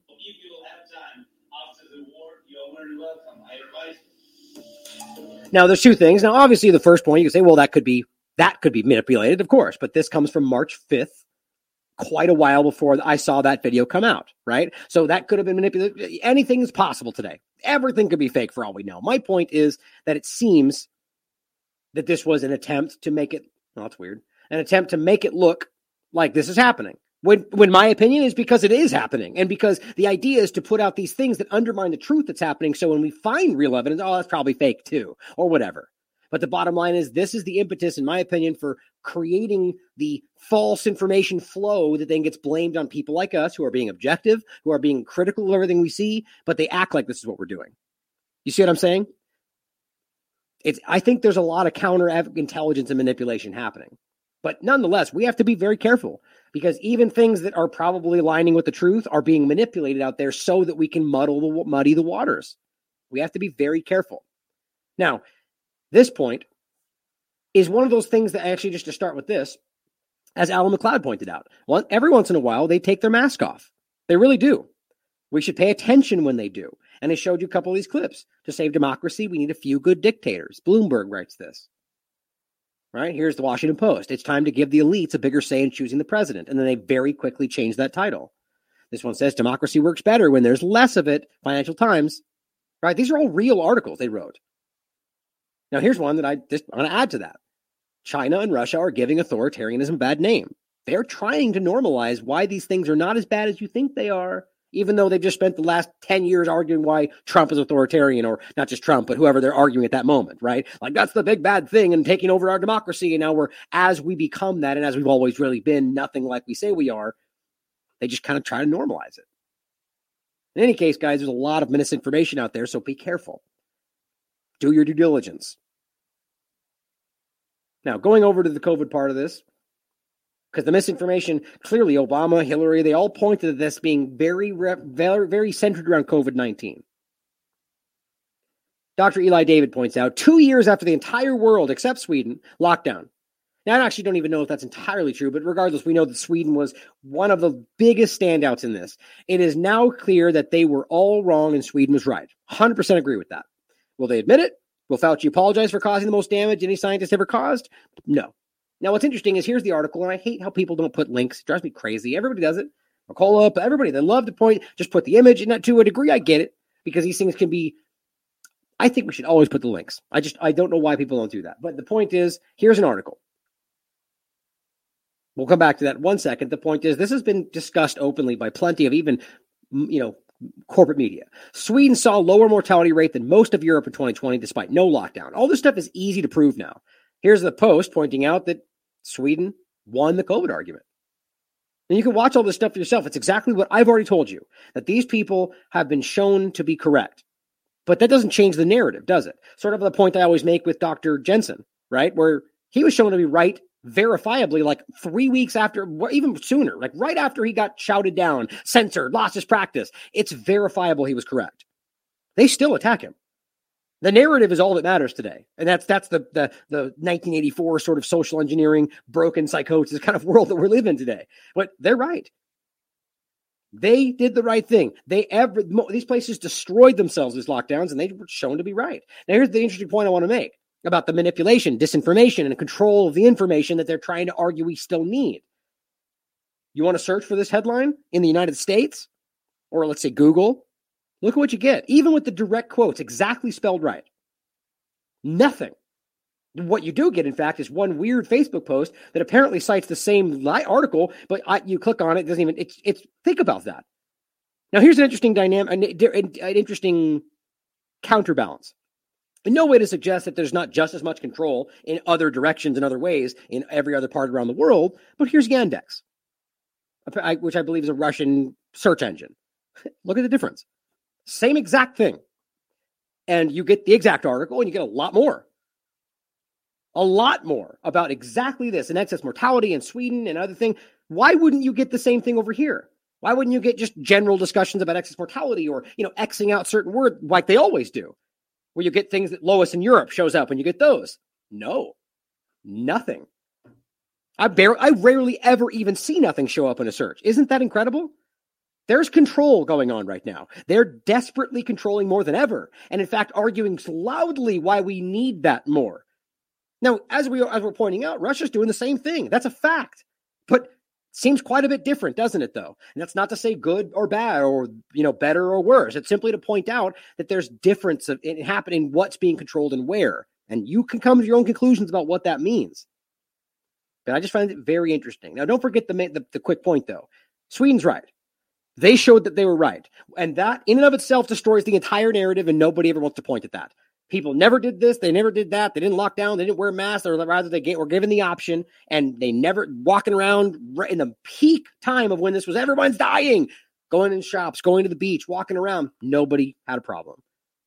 Like in the context of what we would call the pandemic problem, people always get sick. People always go to the hospital. People always die. That's just the reality of life. And what they do is point and say, look at the people in the hospital. They did the wrong thing. Well, now that we can look back past all the hyper fervor and, and narrative control, they're right.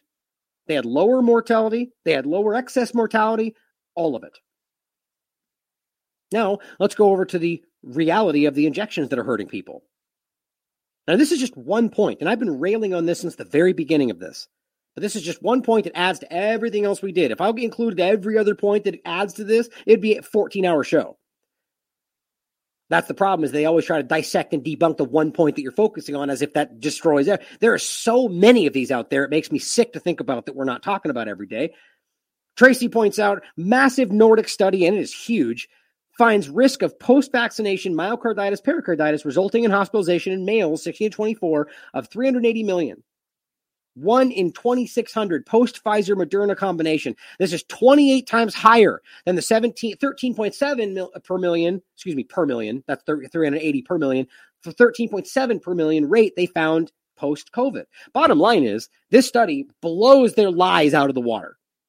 Now, as always, you'll have the CDC do some kind of like weird, quick flash in the pan observational study that, that supposedly challenges this. And then they only cite that one, right? And this just keeps happening. But let's look at the study itself. JAMA Network, peer reviewed, and you're going to be blown away by what it finds. Oh, first of all, I wanted to make sure we're clear on this. So, what is IRR? Incident rate ratio. An incident rate ratio allows us to compare the incident rate between two different groups. For example, suppose it's known that people who smoke develop lung cancer at a rate of 7 per 100 person years. Conversely, suppose it's known that people who do not smoke develop lung cancer at a rate of 1.5 per 100 person years. We would calculate the incident ratio rate IRR as incident rate among smokers, uh, you know, in comparison to incident rate among non-smokers, or seven out of 100 versus 1.5 out of 100. And it comes out to, or excuse me, divided by, comes out to 4.67. For the podcast, I'm sorry if that sounded confusing. The bottom line is here's how we would interpret the value of the number 4.67 IRR. The lung cancer rate among smokers is 4.67 times as high as the rate among non smokers.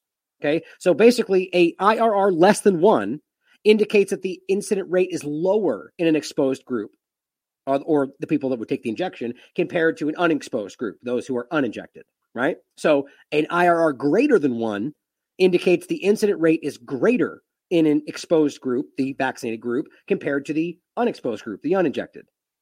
Okay, that's pretty clear. Now, one quick side note it's things like this, by the way, that make this show longer. It's also because I bloviate and go off on topics like I'm doing right now. But my point is that this kind of stuff is what a lot of people don't like, right? They want to just be told the thing they can say. But that's the problem today, isn't it? I want you to understand what we're saying, not just be able to recite the number, which is supposed to mean the thing that we're saying, right? I want people to understand and be able to intelligently discuss what these things are.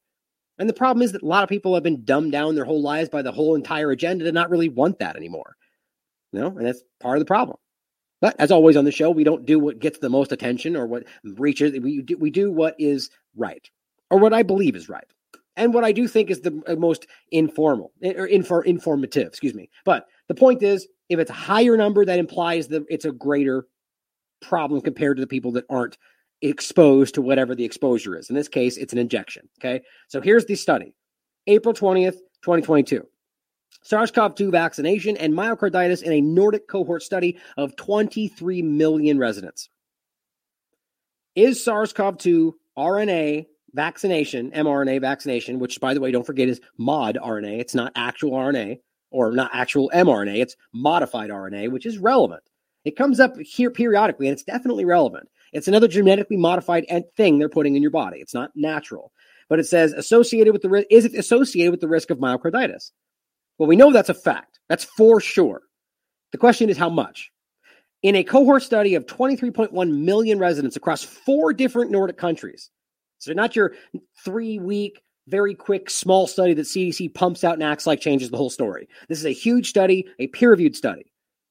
For young males receiving two doses of the same injection, data were compatible with between four and seven excess events in 28 days per 100,000 vaccinees after second dose, and between nine and 28 per 100,000 vaccinees after the second dose.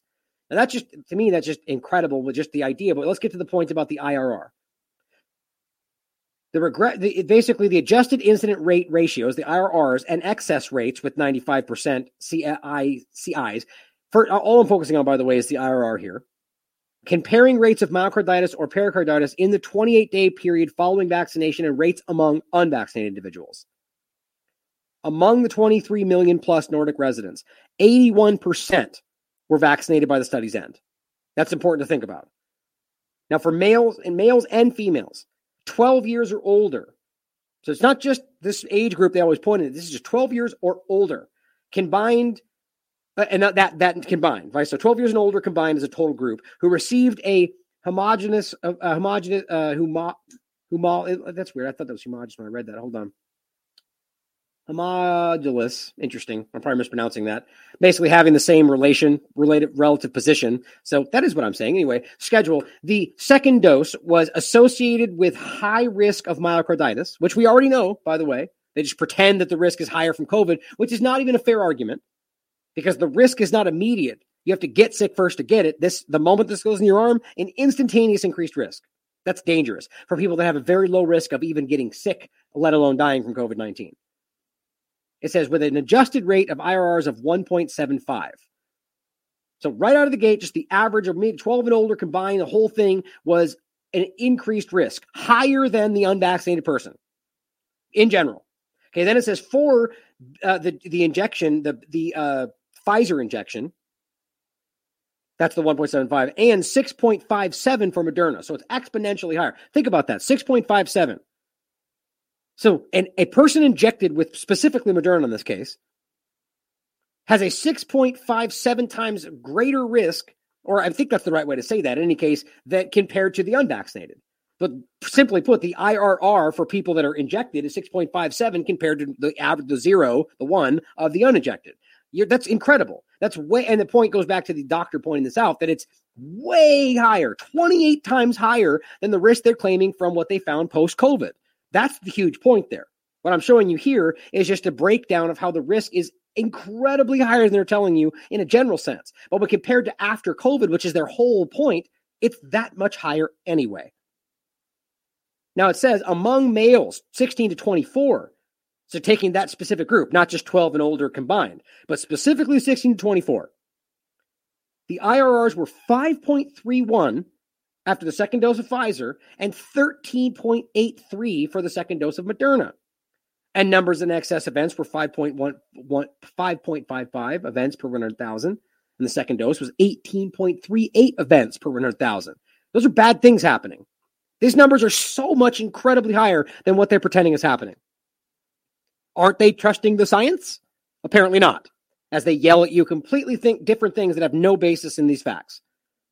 The bottom line is, guys, a risk.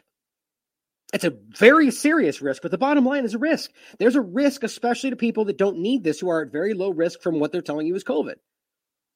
So, why in the world are we forcing this on people? Why are we making this a block to jobs and entry to locations when you're literally putting people at increased risk? And then don't forget the discussion of myocarditis, where you have a 26 to 55% potential increase in mortality within the next 10 years if you get any of this. That's a big deal. That's why people say there's no such thing as a mild case of a heart problem. But the bottom line is results of this large cohort study indicated that both first and second doses of mRNA vaccines were associated with an increased risk of myocarditis and pericarditis. There is no reason that anybody, legally speaking, should be forced to take this.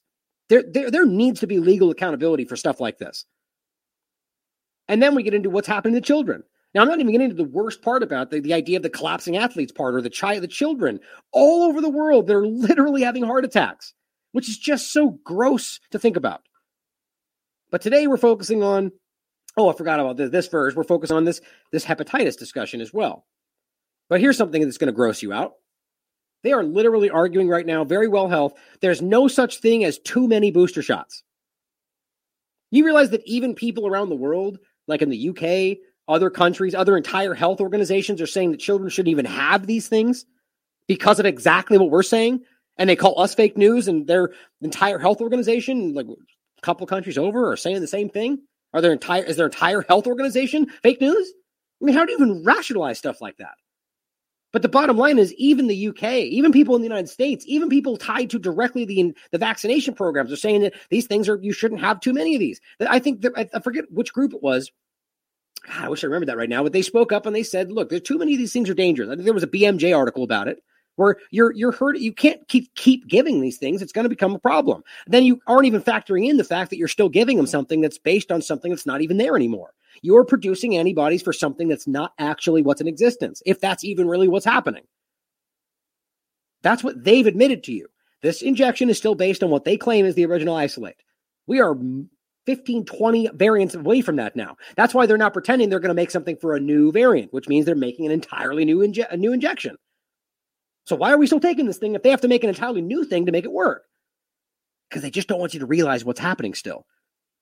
They're, you're taking something that is being is creating antibodies that are not what you need, which is exactly what creates antibody dependent enhancement, which they're trying to run from. They're trying to hide from you, despite the fact that they themselves admitted this more than once. And I've shown you this many, many times. It's dangerous for you. And we should know that because it's happened before. There's another element to safety. And that is if you vaccinate someone and they make an antibody response and then they get exposed and infected, does the response that you induce actually enhance the infection and make it worse?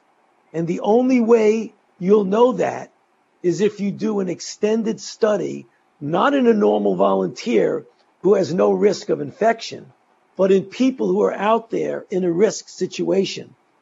We know those signals from SARS CoV 1. We've seen this in, in cat coronavirus vaccines, where cats ended up with this horrible inflammation, swelling of the stomach, and about 30% of the cats died.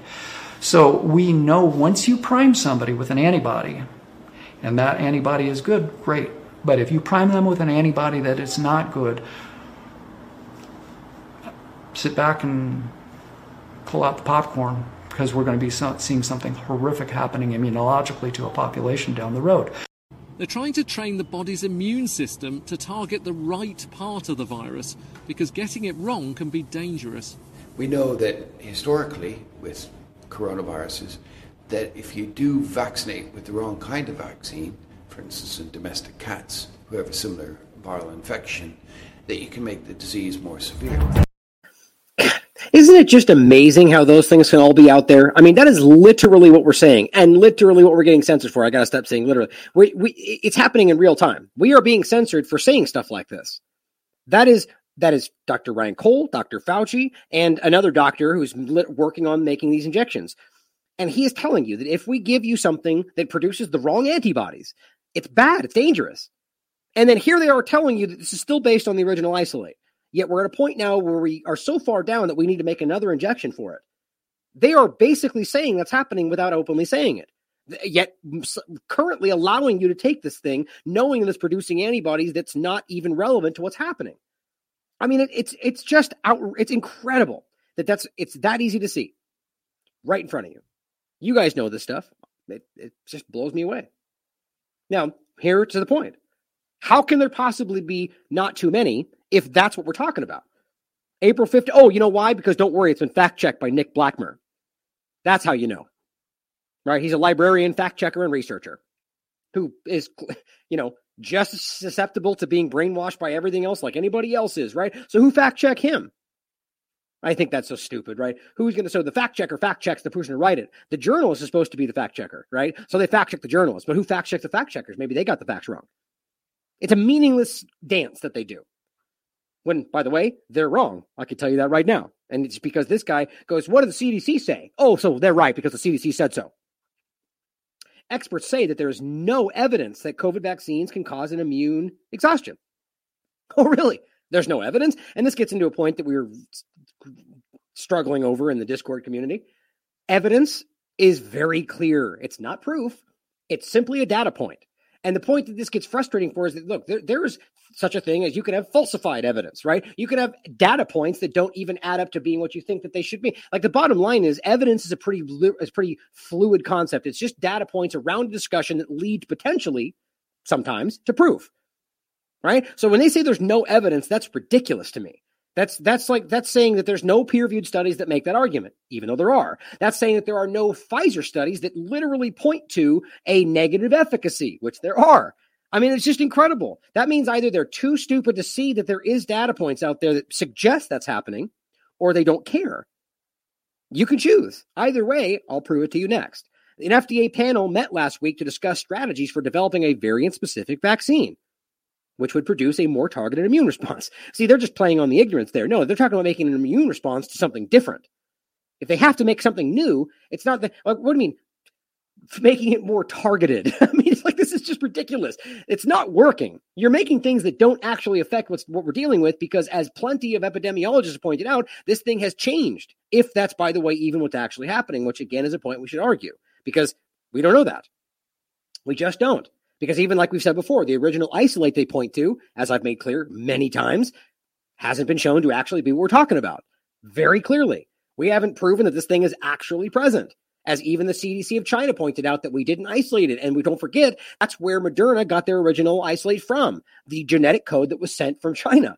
And then it went into production, and everyone else did the same thing before it had even actually been isolated. And the question then becomes, did it then get isolated afterward? Well, first of all, it's irrelevant because if they simply just use the genetic code they got sent before they verifiably isolated, as the CDC of China has admitted to Western press, then it never really mattered whether or not it was because they just needed the genetic code. So we don't know what we're dealing with. But on top of that, we have to remember that just because they didn't show you that it's been isolated, that doesn't necessarily mean that it hasn't been.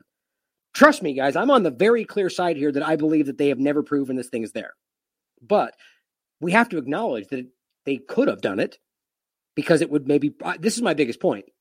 I believe that if it was a bioweapon, let's say, that if you actually got down to the nitty gritty of it all, it would show that. Maybe that's one reason why they haven't. Now, the only reason I go into that discussion is because there's plenty of evidence that has been produced of experts and epidemiologists, the CDC, and plenty of others that say that that has happened. I disagree with what I'm looking at, but those are dev- those are data points. It's evidence that's claiming that. My point, and people like Kaufman and plenty of others would argue that they didn't actually do or meet Koch's postulates. We talked about this plenty of times. My bottom line point here is that if we're still basing it on this broken logic, and yet going to even another injection based on that or to something new based on like you're standing on on sand here. This is dangerous and we must realize this by now especially since they're still giving them people something right now that they've admitted in the past is not the right thing. I just it blows my mind how all this is easy to see if you're just willing to stand back and look at everything and not just what they're telling you to look at. As it says is it bad to have too many boosters in an interview, Cavaleri, their expert they're pointing at, suggested that receiving too many boosters could exhaust T cells, which play a central role in fighting COVID, or immune system could come to tolerate the antigen instead of acting against it. Those are so very basic and logical things to say. I would argue it goes so much further than just exhausting T cells, as people like Mercola and plenty of others have made abundantly clear with their research. But nonetheless, that is a valid point to make. That's, I think, a very kind way to frame it because it's much bigger than that. But they're just so far against it. Even that very clear statement that we all know is possible. It goes on. He, this their expert they point at goes on to say there isn't a shred of evidence. Gets the same point. Playing on your ignorance, average person's ignorance of evidence versus proof to support these ideas. Well, of course, there's evidence. There's plenty of evidence to suggest that it does it, and I've got I've shown you the main one I've shown before. I think the oh, there, I think there's one point at the bottom. No, that's the other article. So, if there's not a shred of evidence, how do you explain things like this? And this is just the quick first thing that came up. It's where I first saw it. In fact, Ezra shared this. This is the the uh, link to the actual study right there. But all I really wanted to show you was this. And for some weird reason, the study now has this graph all gr- like fuzzy and hard to read. Gee, I wonder why. But it says very clearly, beyond a shadow of a doubt, that after 90 days, you go to 76.5 negative efficacy. Now, that is going from 55. This is relative risk reduction, by the way. So it's like 0.048 or whatever it actually translated to, which is crazy, It's is meaningless in my mind. After one day, Between 1 and 30 days after the first injection of Pfizer, it goes down to 55 relative risk reduction. 30 days, 16. This is meaningless stuff. After 60, it's 9.8, but after 90 days, after three months, which don't forget the relevance of that three month marker they keep shoving down your throat, 76% negative efficacy. That is, now here's what's important to understand this is not the, the injection failing. The injection does what it does. Your body goes in your body and it creates the reaction. That's what you're seeing. That's why things are happening. Your body is failing. Your body is failing you. Your immune system is failing you when this happens. Moderna is the same thing, 39% negative efficacy. Now, this was the same thing was happening during Delta, or during, yeah, during Delta and before. And don't forget as well that these injections have already verifiably shown by their own data to increase your risk of infection in general for the first week. So you basically have this really small window of actual some kind of an effect. And even that effect is basically meaningless. And we're going to pretend like this is helping people. On the bottom line is this is the one point, but really one of the only ones you truly need, especially since their next study actually confirmed this yet again. They acted like this was an anomaly, and their next one showed the same thing, a different number, but still negative efficacy. There's no misunderstanding what you're seeing there. They're pretending like there's no shred of evidence. I would argue if that was the only thing that was there, that's not proof. But that's obviously evidence of the, that points in the direction of an immune problem. This person either doesn't know that or doesn't care, or however you want to frame it. So, yes, there can be too many boosters, as plenty of experts, even on their side, are arguing right now. But of course, the self serving narratives they pump out through their Smith Modernization Act manipulated platforms are going to tell you exactly what they want you to hear. Now, going over to the next part of this, which is the hepatitis conversation. All these are being are directly tied right back to the injections. North Carolina becomes the second U.S. state to report unusual cases of hepatitis in kids. As it says, Bailey Pennington, a spokesperson for the state's Department of Health and Human Services, told Stat of the cases on an email on Thursday, saying the site, the state is both conducting surveillance for other possible cases and working with its poison control center and epidemiologists to try to determine the cause of the illness. Now, I'm going to tell you right out of the gate, they're calling this fake news. There's no association with the vaccine. No, no, no. We already we already figured that out. Well, I'll show you why they say that, despite the peer-reviewed science that says yes, there's obviously a connection. This is the kind of dynamic we get into where the, the, the media tells you you're too stupid to know what's going on and you're totally wrong because the CDC says. But then we show you 15 peer reviewed articles that say the exact opposite. So what's actually happening? Who's actually, quote, trusting the science? Well, I'm saying that jokingly because no one on this side is trusting anything. We're simply showing you the very things they claim they're pointing at to show you that they're not even telling you the truth about that. But intelligent people don't trust any of it. We come to our own conclusions. We show discernment, critical thinking, but the, the, the, any level of science, observational, peer reviewed, or otherwise, brand controlled trial has a place, and you should consider it. They're pointing at narrative as we're pointing at science and yelling at us for not trusting the science. It's just pretty funny, actually, in a very macabre, dangerous way. Both North Carolina cases were in school aged children. The development came as health authorities in the United States and most European countries on Thursday cautioned doctors to be on the lookout for young children suffering from signs of hepatitis and urging parents to make sure their children wash their hands well and often as investigations continue in cases of unexplained hepatitis in kids. Always wash your hands. I think that's very important just to be sanitary and take care of yourself. The affected children are mainly under the age of 10 with many younger than 5, which is very strange. We are all we all were previously healthy. Gee, I wonder what happened. Some have required liver transplants, including two in Alabama, eight in the United Kingdom, and one in Spain. To date, there have been no reports of deaths. It says the number of countries reporting these unusual cases of hepatitis continues to rise. Israel is studying a dozen children who had unexplained cases of hepatitis over the past four months, two requiring liver transplants. The UK, the US, Spain, Denmark, the Netherlands, and Ireland have all reported cases. To date, the number, the, the largest number has been reported by the UK which has now recorded 108 cases 79 in England, 14 in Scotland, 15 in Wales, and Northern Ireland. No, most of the cases have been diagnosed this year. Hmm. Though Alabama first noticed a cluster of five cases last November and notified the CDC. Weird, they didn't bring it up, which uh, with which it has been working in to try to dis- dis- determine the cause of the illnesses. Alabama has since recorded four more cases. Interesting that all the way back then is when it was reported to them, but the CDC issued an advisory to cl- other clinicians only just this Thursday. Isn't that weird? Like if you have a concern and a valid enough amount of numbers, which it was, Why did you keep it quiet until it got too big to actually be able to not talk about? That's what the CDC does, guys. I'm convinced of that. There is no validity to what they're doing anymore. And if there ever was, they're captured agencies. They've proven that to us. They've gotten caught lying more times than I've ever seen that they caught lying in one narrative. It's crazy to me. That doesn't mean there's not people that might think they're doing the right thing. The bottom line is they're, I mean, right, it's right in front of you. In last November, they've got a very clear issue that they didn't tell anybody about until finally it was all over the world. They go, oh, okay, now we'll advise people to keep a lookout, urging them to consider testing children with signs of liver inflammation for adenoviruses, which seems to kind of feed into the narrative anyway. A variety of issues can cause hepatitis, including toxins, fungi, but the leading causes the hepatitis viruses A, B, C, and D, and E have been ruled out in these children. Interesting. Okay, so toxins and fungi. What comes to your mind when you think about that right now? First of all, I think of the toxins were being injected in people, which they're arguing isn't the case. But what about the masks? What about the mask? Isn't that a valid concern for what might be happening here? Like at least in part is what I'm saying. Like the increase, the general increase of infection, which we know these are doing, than what most of them are wearing still, which are cloth masks. And on top of that, the injections, and on top of that, the shedding of spike proteins and things that are circulating all around right now. These are valid concerns. Finally, it says, of course, authorities have ruled out COVID vaccines as a source of the illness because we should trust them. None of the currently confirmed cases, which I find interesting. I find interesting they say that because a lot of these up here, I, I wonder how many of them are confirmed and how many of them they argue aren't confirmed. This is a thought, but it says none of them are current of the currently confirmed cases in the UK. So that, that very quickly puts a, a shot that so all the other cases uh, in the UK is known to have been vaccinated. Just in case that was confused, none of the currently confirmed cases in the UK is known to have been vaccinated. but don't forget, weird. why did they put period in between it?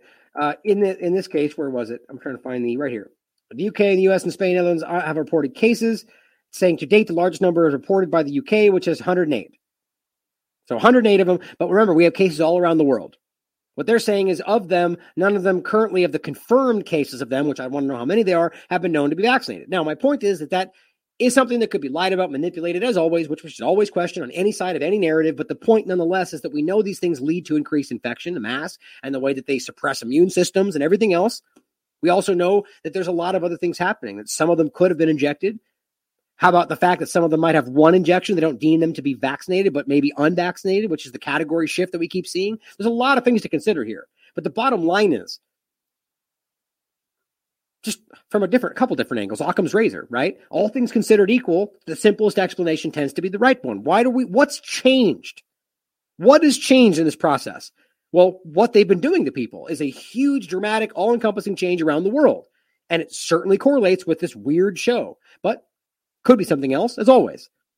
But it's amazing to me that they're pretending there's not enough evidence. As James points out, why are all these children suddenly getting hepatitis? And why is the public being told they don't know what's causing it? Because I think they do know what's causing it. I agree. I think it's pretty clear that we know that something we're doing based on all the manipulations that are happening here, and what are I do think there's a risk of this shedding, as even the experts have said, that is spreading. But of course, these are things people will shout down as fake news because they don't want to talk about it. But here's what I find so obviously concerning.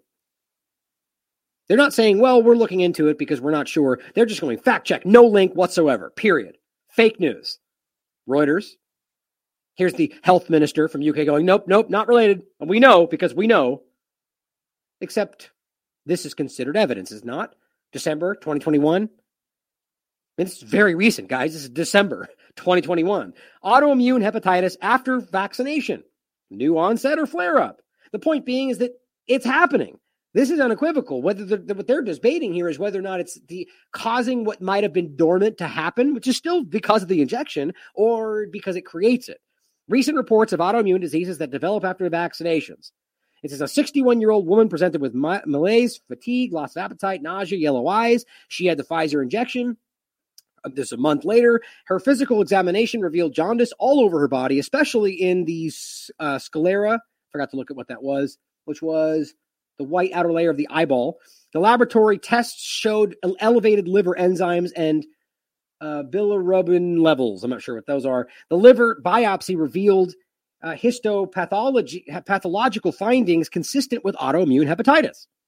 which seems to suggest that's consistent. That's a very good indication of exactly what you're dealing with when it, especially when it becomes correlated with other cases. The patient was diagnosed after that with specifically autoimmune hepatitis and initiated on steroid therapy, which ultimately helped. A few cases of autoimmune hepatitis have been reported after COVID vaccination so far. Isn't it? Is this is this any? This is obviously evidence at the very least. An abnormal immune response and bystander activation induced by molecular mimicry. Look at that. Is considered a potential mechanism. Molecular mimicry, mimicry, pathogenic priming, auto, auto uh, um, antibody dependent enhancement. These are very similar things that we've been talking about. That they deny and deny and deny. And here we are yet again finding exactly how they tie back to what they're trying to hide from you and intensive vaccination against SARS CoV 2 continues, we would like to emphasize that clinicians should be cautious and consider autoimmune uh, hepatitis in patients presenting with similar symptoms. What are they doing? None of that. In fact, they're shouting down anybody that suggests it might be happening because we can't talk about fake news, even though the peer reviewed science says we should consider it. That's called not trusting the science, by the way. Autoimmune hepatitis after COVID 19, more than a coincidence on the peer reviewed Elsevier uh, Science Direct platform. But no evidence, though, right? There's no evidence at all. Here's another one September 2021 autoimmune hepatitis following COVID vaccination. Must be all fake news. Most of these vaccines have received approval without being intense, extensively vetted for their adverse effects and, and efficacy profiles. How much you want to bet that all of these people never get more funding because they're dare to point out the reality. Most of these vaccines have received approval without being extensively vetted for their adverse effects. Serious thrombol- thromboembolic embolic events have also been reported. We report two such cases of autoimmune hepatitis triggered by COVID vaccination. Succumbed to the liver disease, one of them did. I, I mean, I could keep going, guys. It's incredible how many of these you will find. But we go on to another topic. The bottom line is to show you, as always, that there's plenty of evidence, and these self serving fact checks are ridiculous because they don't care about the facts. They care about what the CDC says they're supposed to say. And many of them actually believe that's fact checking, which is the kind of broken 1984 reality that we're finding ourselves in. But here's another example. This is a this is a nurse speaking out saying too many patients coming in for abdominal pain only to be diagnosed with pancreatic cancer all of them injected. Now, maybe some of them are connected, maybe some of them aren't. But from a perspective of somebody who, as a nurse, sees this stuff, it becomes impossible to miss the correlation. And then when you find out there's obviously a connection to the increase of cancer, which, by the way, I haven't talked about in a minute. Let's see. Shoot. Oh, it's right there. That's the first one that came up. Swiss policy research, vac- COVID vaccines and cancer. The point was they're asking the question, can they cause cancer? In some cases, the answer appears to be yes. It says there is no evidence that the vaccines themselves are specifically carcinogenic. However, it has been shown that up to 50% of vaccinees, vaccinees, COVID vaccines can induce a temporary immune suppression or immune dysregulation. Oh, which, by the way, also challenges the ridiculous narrative that this, uh, where was it? This, that these things, they say right here. No experts say, oh, which ones? the choice you're choosing to oh, pretend, oh, they said that, so they're not experts. That's how that works. Say there's no evidence that they do exactly what that just found. This study right here, over the fact that the study that they point to, which of course you can read for yourself, which does find exactly the same thing in the context of herpes zoster, but the point is about how it reduces your immune system to create these things to happen. And the point being that these things then lead to an increase in cancers. Read the study for yourself. But apparently, no evidence though, because they're too stupid to find it, apparently. Here's another point. So here's the CDC coming into this, or rather, Axios saying the CDC is saying 80% of child hospitalized during U.S. Omicron surge unvaccinated. Now, don't forget the argument that I kept making about this one right here. I'll just grab it real quick. Last one we discussed, I think it was this one, before they stopped hiding this from you that they were manipulating aggressively the under 18 category to lopsides in one way. And I made this very clear with the facts that they were putting out. Oh, of course, this is the wrong one. See, this, they hid this from you. It's no longer there. It's crazy. I mean, I just can't. They, they stated openly in these reports, we're going to hide this from you going forward because, paraphrasing, you're too dumb to know what you're looking at. Even though it's as clear as it's ever been. Oh, I was going to say, geez, they'd remove it from the old ones? Okay, here it is. First of all, as I was pointing out before, don't forget that they the last report they showed you, people with three doses compared to none, every category other than the manipulated under 18 is almost four times the increased risk of getting COVID 19. That's why they're not hiding it from you. There's no misunderstanding that. Oh, and don't forget, even over here in the death category, look at the risk of death for people 18 to like 49. Look at, the, I mean, go even further. Look at this, guys. People with three shots versus none. Look at the comparable death rates. You're telling me that people that have three injections of this thing that cause all sorts of other increased risks have a 0.1 to compared 0.2 risk? That's inconsequential. 0.6 to 0.7, all the way up to 49 years old. So you're telling me that people that get three shots have just a 0.1 difference of potential death than people that got none? And meanwhile, they'll have a four times increased risk of getting COVID in the first place, which could then lead to that potential risk? That's why they're hiding this from you. This is unequivocal. Now, my point to show you this was the fact that if you look at the risk of under 18, the numbers they're showing you are ridiculous. Look at this lopsided number. The people that are at the least risk of getting sick. And you're telling me, well, I forget the breakdown. I think it was something like 85% of the total unvaccinated category of cases were all in under 18. They're, you're, you're being lied to. And then you go over here, same thing. Look at this number compared to the rest of it. You're telling me these kids under 18s represent an 80 plus percentage of hospitalizations and cases, yet when you go down to deaths, it's non existent. How does that make sense? They're, they're getting sick to go to the hospital, but none of them are dying. And then when you go to the hospital, you find out that most of them aren't even actually there for COVID. They're there for other reasons and they're being broken legs and being tested. Yes. So back to my point. When they're showing you things like this, Oh, look at that. 87% of the children hospitalized were because of un- they were unvaccinated. Doesn't that prove our point? Well, maybe, but let's find out the context. What do you say, guys? Here's their study. This is what they're pointing at. Look at what it says. First of all, they're talking about COVID 19 associated hospitalization. Well, that's that. First of all, that muddies the water quite a bit, doesn't it? Especially when you have all these other reports like uh, this one discusses uh, the child hospitalization numbers and how they're very inflated and li- lied about, inflated by at least forty percent. That's this is this is the this was the first one. There's two now, two now articles that come out saying child hospitalization numbers have been grossly overstated, but they don't care. They just keep selling you on the the lie. But here's the main point. Look at what it says right here under the reasons why this might not be exact.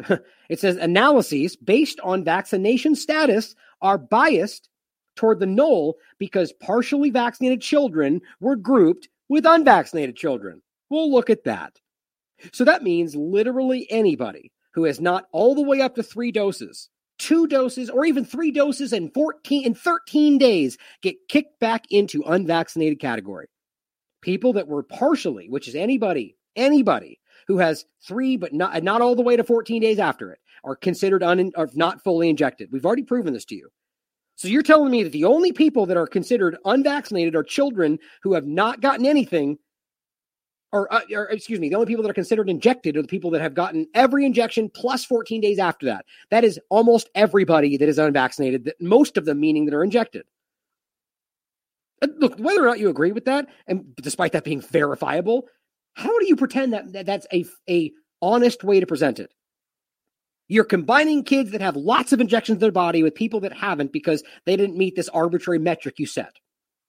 Bottom line is, when you get this number, that means that the vast majority of the 87% are people that have injections in their body.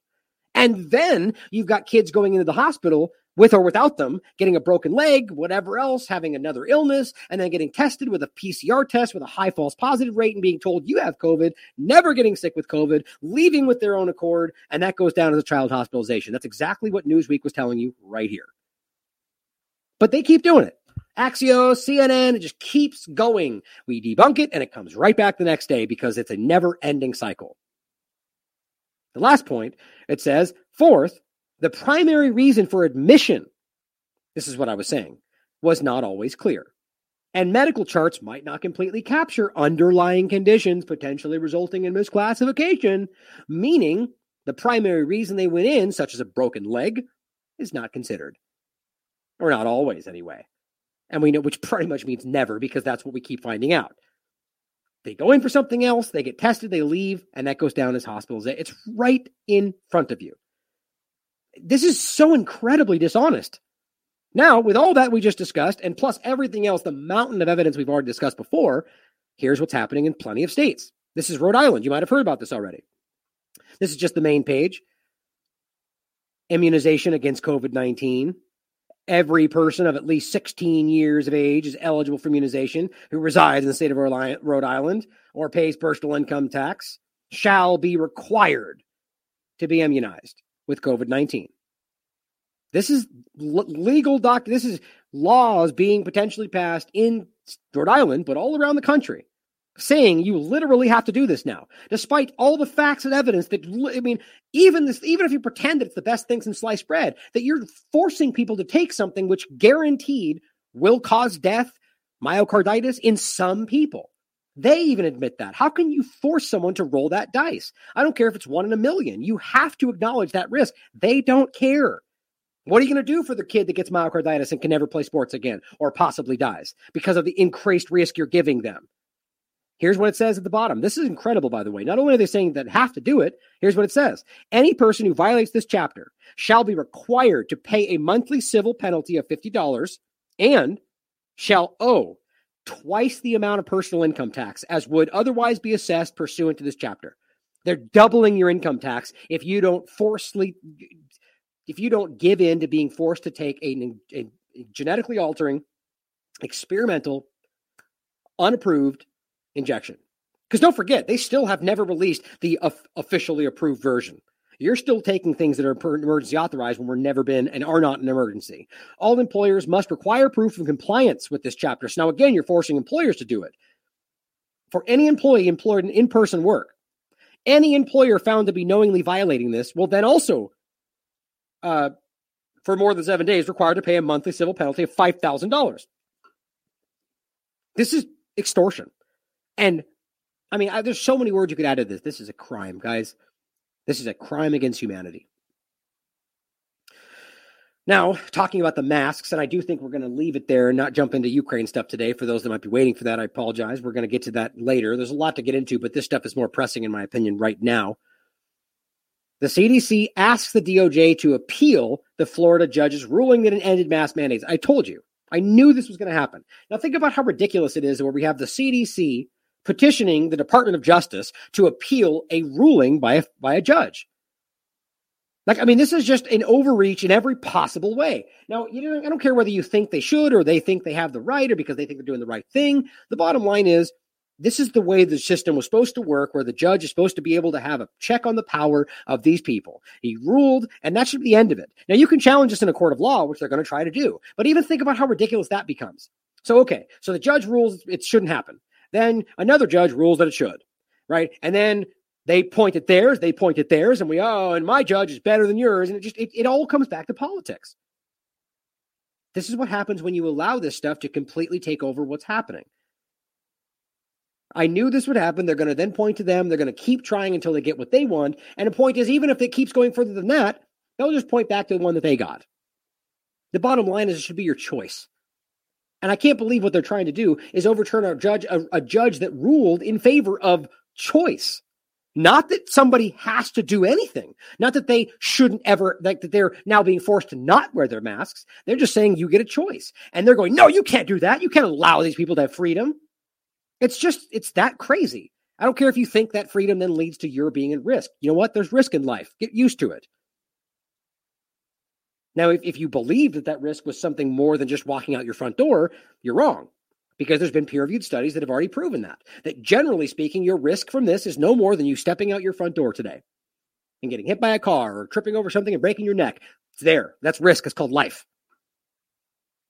That's that was a peer-reviewed study, by the way. The Justice Department said it will appeal a federal judge's decision against the mask mandate for public transportation. If the CDC comes to this, the decision during an ongoing review that the mandate is still needed to protect public health, meaning if they decide that you're all wrong and that your democracy is wrong and, and whatever else you want to pretend, you know, that the process they so glowingly talk about is suddenly wrong and we don't like what they find, well, then we'll just press to change it because democracy, right? So we need to censor you for democracy. We got to stop your free thoughts for democracy. Your free speech is dangerous because democracy. We have to stop what they're doing over there because democracy. Oh, and then by the way, we can't allow you to actually have democracy because it goes against what we think, but that's democracy too. It's that stupid.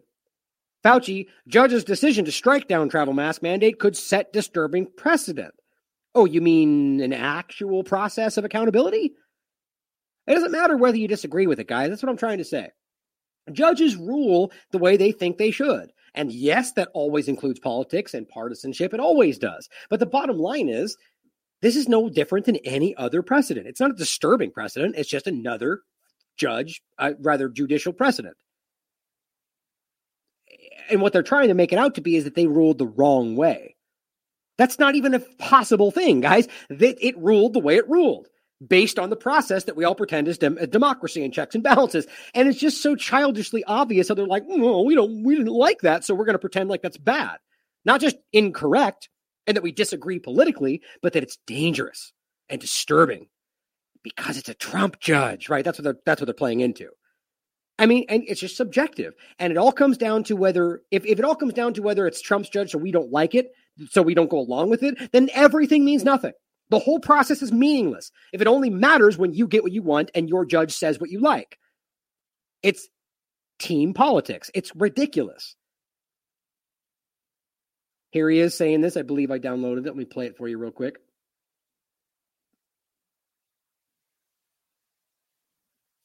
Surprised and disappointed because those types of things really are the purview of the CDC. This is a public health issue.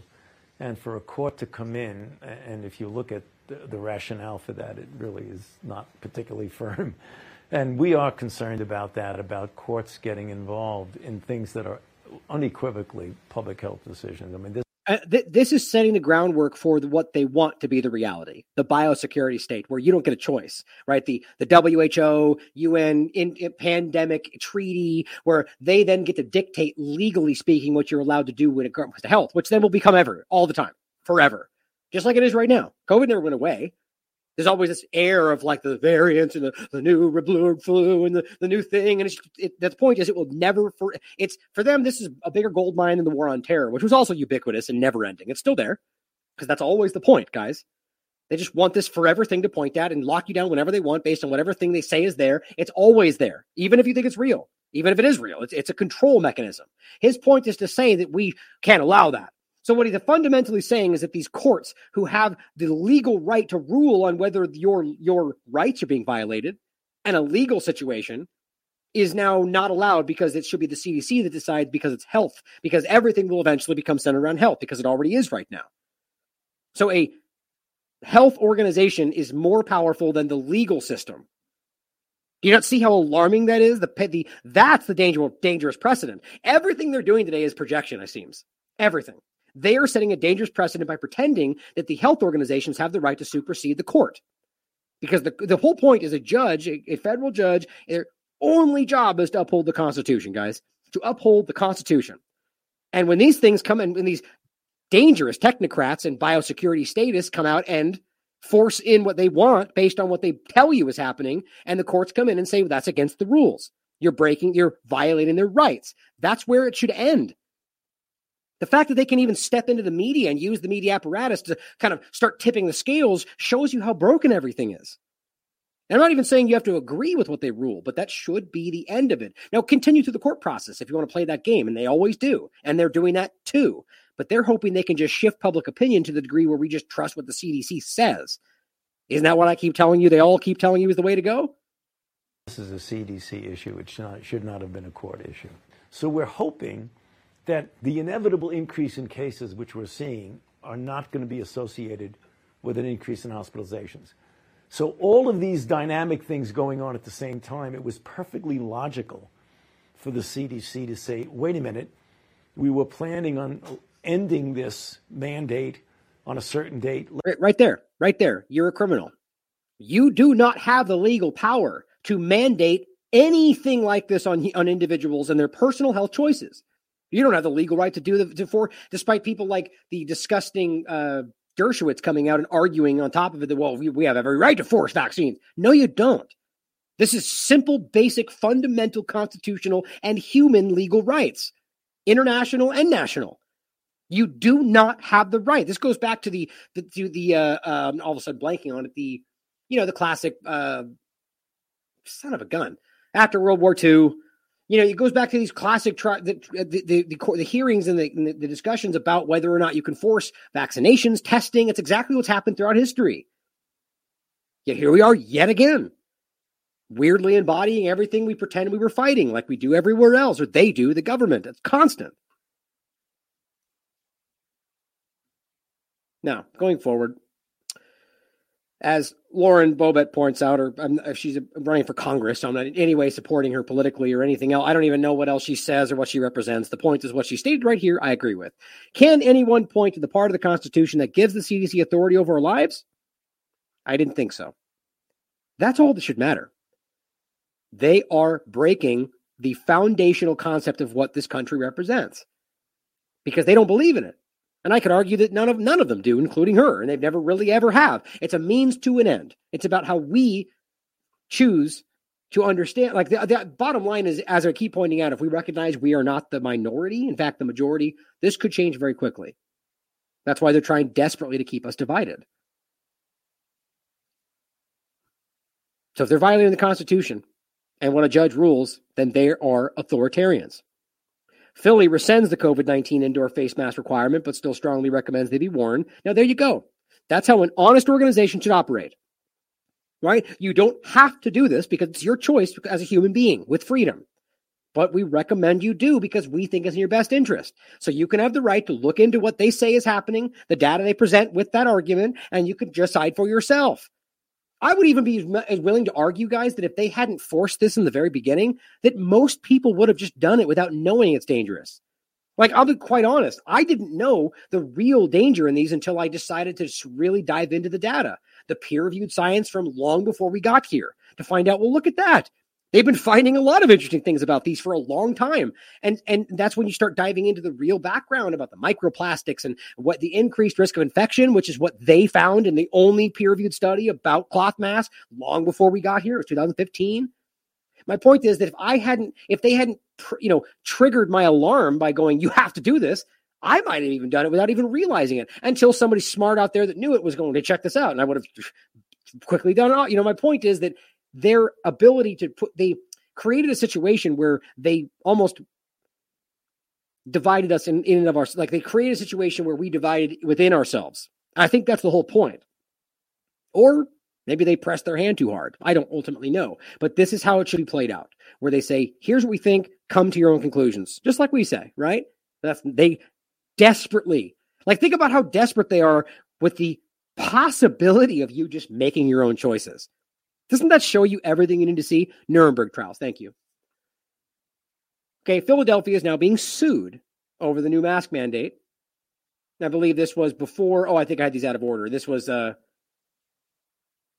yeah, April 22nd. Right. So they were being sued and ultimately then rescinded it, which again makes my same point. I, I, I, it makes me, some groups out there at the very least, too, not willing to put their entire everything on the line to push in this agenda. Los Angeles County reinstates the mask mandate. Now ask yourself how that's even possible, right? Public health is issuing health official order. That's how. This is the beginnings of what Fauci's pointing at. You are having public health local officials supersede the ruling of a federal court. By the way, they can't do that. A note that masking in public transit within LA County is a lot. So hopefully somebody who has who cares about the legal processes from a high level will make a big deal about this and make sure that they publicly have to walk it back. Probably won't happen. It's this is the kind of mandates and orders they do that aren't legally binding, but they force on everybody. It's incredible, isn't it? But this is political. This is 100% political. Quebec announces the extension of their mask mandate. This would be the third time the Quebec government has announced an end to the mask mandate and the second extension of the removal date. They want you to think it's going to go away and they just keep it going and keep it going. This is the carrot on the stick one of the versions of that, by the way, you know, one of them is hitting you with the skip stick or giving you the carrot. One of them is basically dangling the the carrot in front of you, right? So you keep going. At the when at the end of the day, you're never going to get it. That's what this looks like. Now here's Time Magazine two days ago, coming out and literally challenging their entire narrative of thus far in order to sell you on where they currently are, which just shows you how ridiculous these people are.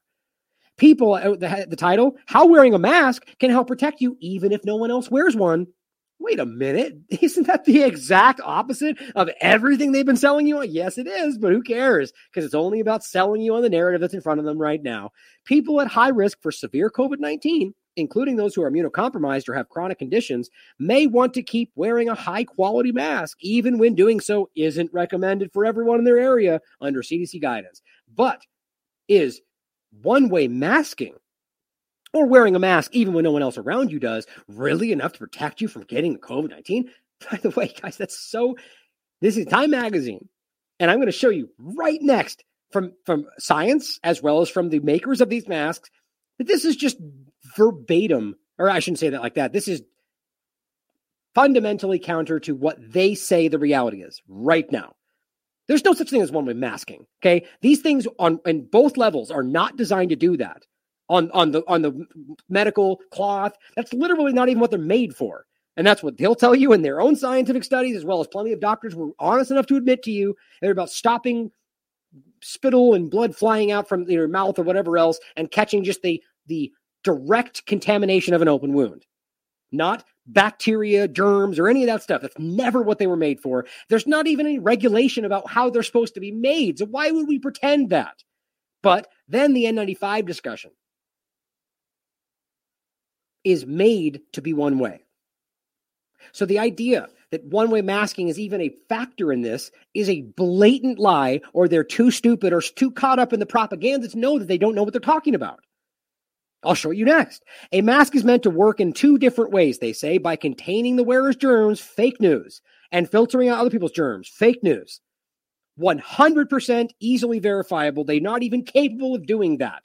If two people are wearing masks that trap some of the particles they exhale, there will likely be fewer germs floating around the air. Well, if they're floating around the air, that mask is incapable of stopping them.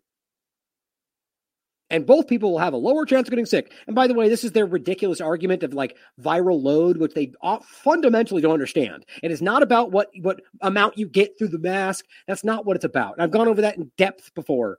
But I think they probably even know that. They just keep going with these narratives because that's how they sell you.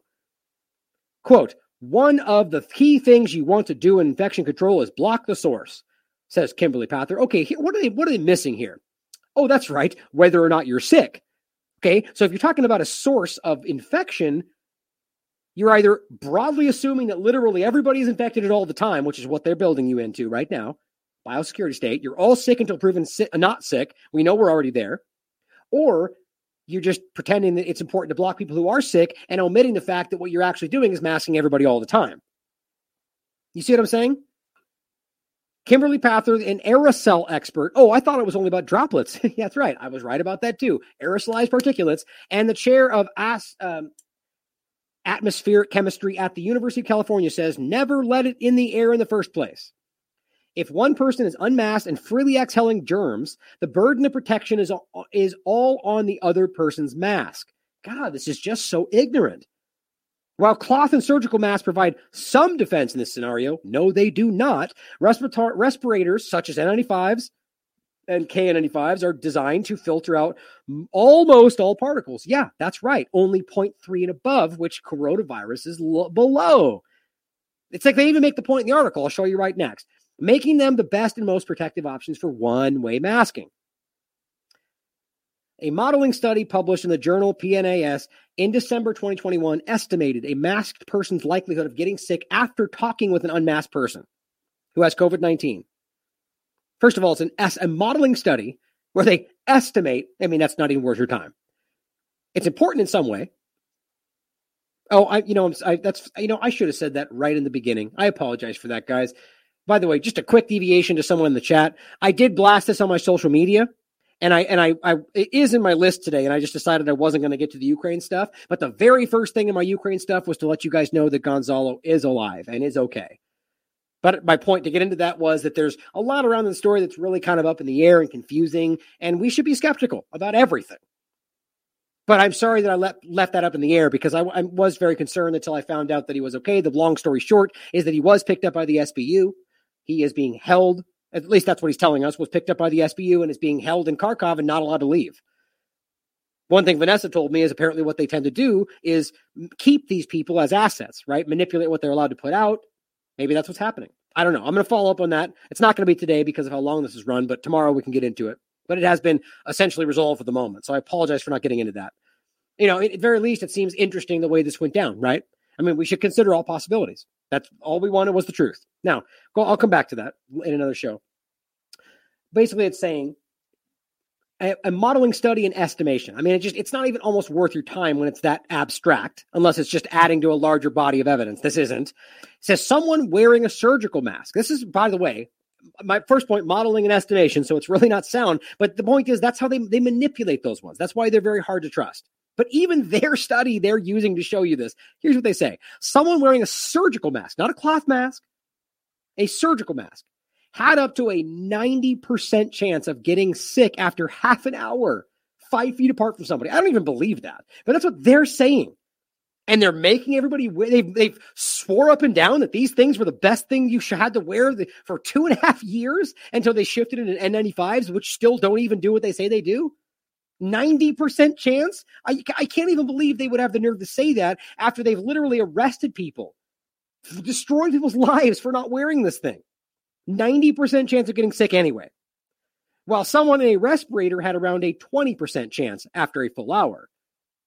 If both the sick person and their companion were respirators, the infection risk dropped to 0.4. Okay. Now let's get into why this is all garbage. First of all, here is the peer-reviewed study from October, December 2020, N95 respirator and surgical mask in the pandemic of COVID-19. Surgical masks are loose-fitting personal protective equipment which cover the nose and mouth. Hear this very clearly.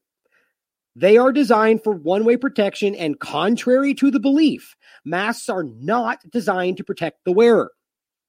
Now, yes, in the beginning, they try to play this game. It's about protecting your grandma. But then they switch it around. They're kind of like, well, no. I mean, all these people today using their masks in defiance of what's happening, even though it's not what's happening, are pretending it's protecting them. It's not. It's never been designed for that. But let's keep lying to ourselves like children. Keep wearing your safety blanket. Respirators are tight fitting masks designed to create a facial seal and are available in three forms. Now, you know, like full face and so on. The respirators, the respirators are designed to protect the wearer.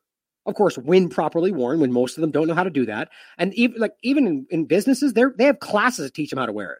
We're going to pretend like the Karen over there knows how to do it, right? Up to the safety rating of the mask. They're designed to protect the wearer. So now in a world where you're telling only people to wear N95s and pretending like that's going to protect other people is a blatant lie.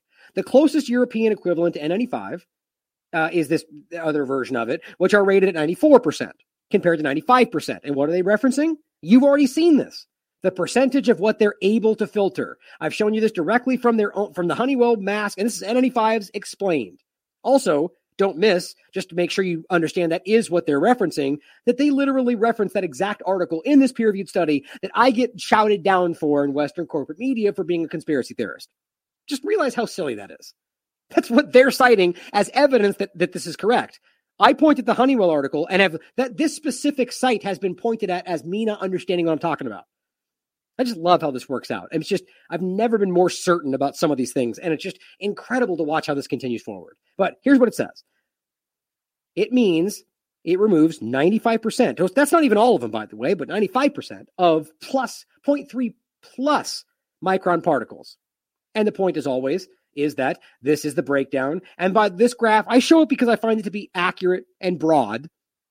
But you can look at the peer review studies for yourself, and most of them show the particle size of COVID 19 specifically from about under 0.1 to like 0.3. This one goes all the way up to 0.1 to 0.5. The, the point nonetheless is that the majority of even that range is under the ability to be stopped by even the N95s. And it just can't be more clear than that. And guess where this data comes from? Oh, uh, oh shoot, that's right. It doesn't list it on the graph. This is from the World Economic Forum. Dang it. Anyway, that doesn't even matter. Just disregard that point. But it does come from the sources we're talking about, but it doesn't say it on there, so I'm not going to throw it out there. You guys can look it up. But it comes directly from their website. That's what I, that's what I love about it. Going back to the peer-reviewed study, it says Yeah, right here. So right here. So it says the problem with valved N95 respirators, which is what most everybody's using because that's the ones you buy at the store, not the big full face ones and so on, is that they do not filter the wearer's exhalation. Only the inhale. So that means you're breathing in and it's blocking 95% of 0.3 and above, which is not COVID 19. So you're at complete risk, but you're blowing out stuff too without any filtration at all, as if it would stop it anyway. This is an illusion, guys. It is for this reason that hospitals and other medical practices do not use valve respirators. Right. So even in the hospitals, they're not doing that. But you, I mean, just think about how ridiculous this is that we're at a point now where they're pushing this in anyway. Masks ending in N95 have a 95 efficacy in removing 0.3 particles, micron particles. Masks ending in 99 have 99% efficacy. Okay. The don't, uh, nobody's wearing these. Everybody's wearing 90 N95s or below. Most are wearing cloth masks, which have zero efficacy in regard to statistically significant reduction of transmission. Yet here we are. Here's Time Magazine just literally lying on its face to you, claiming it's one way masking. It's about wearing it so you stop then. If they wear theirs, it stops that one. No, it doesn't. It's directly from the peer reviewed science, directly from the site itself, telling you that it doesn't even have the ability to stop the particle size you're discussing. But just keep yelling because I'm wrong when we're fake news because that's all you got to do. They don't want to admit it. And to get into a little bit of a jokey part of this, guys, as the Babylon Bee points out, progressive Christians waiting until marriage to remove each other's masks. it's just so funny to me. It's just so weird and gross. I, I swear this is actually happening to some degree where people are literally doing that. Not that they're waiting till marriage or whatever else, but they're not. It's just weird. This is broken people's brains. Here is Five Times Optics pointing out, and this is exactly what's happening now. This is the next chapter for the mask narrative. Two years of relentless shaming and blaming any and any, any everyone who's not willing to wear it. Now watch the bullies become the victims as they quote bravely continue wearing theirs when no longer required. Now, now it will be about choice. Right before your choice was putting everyone at risk. Now it's like, how dare you can't like so taking away our choice. Now, when we aren't doing that, and now you're giving choice to everybody, they're going to act like we're taking their choice away to, to be forced to wear it. As it says, you're entitled to make choices about your own body. It's funny how they can say that now, but not when it's our choice, right? Self serving arguments. It's ridiculous. And here's what we're seeing. Here's Dr. Emily Ricotta, who knows if she's actually a doctor, in defiance, in defiance of the mask mandate removal. Okay, the the removal that doesn't force you to do or not do anything. So there's no defiance to be had. You're in fact, I don't even know what you would call that. Feel free to wear a mask or wear 15. No one's stopping you. I'm double masked and bringing some sass to the airport this morning with her chain connected around her neck with her mask, which is pretty gross when you think about it, which means she's not changing it out throughout the day, which means she's only increasing her risk of infection. But, you know, this epidemiologist knows that, of course, because she's smart, right? Or at least claims to be an epidemiologist. Trust me, I'm an epidemiologist.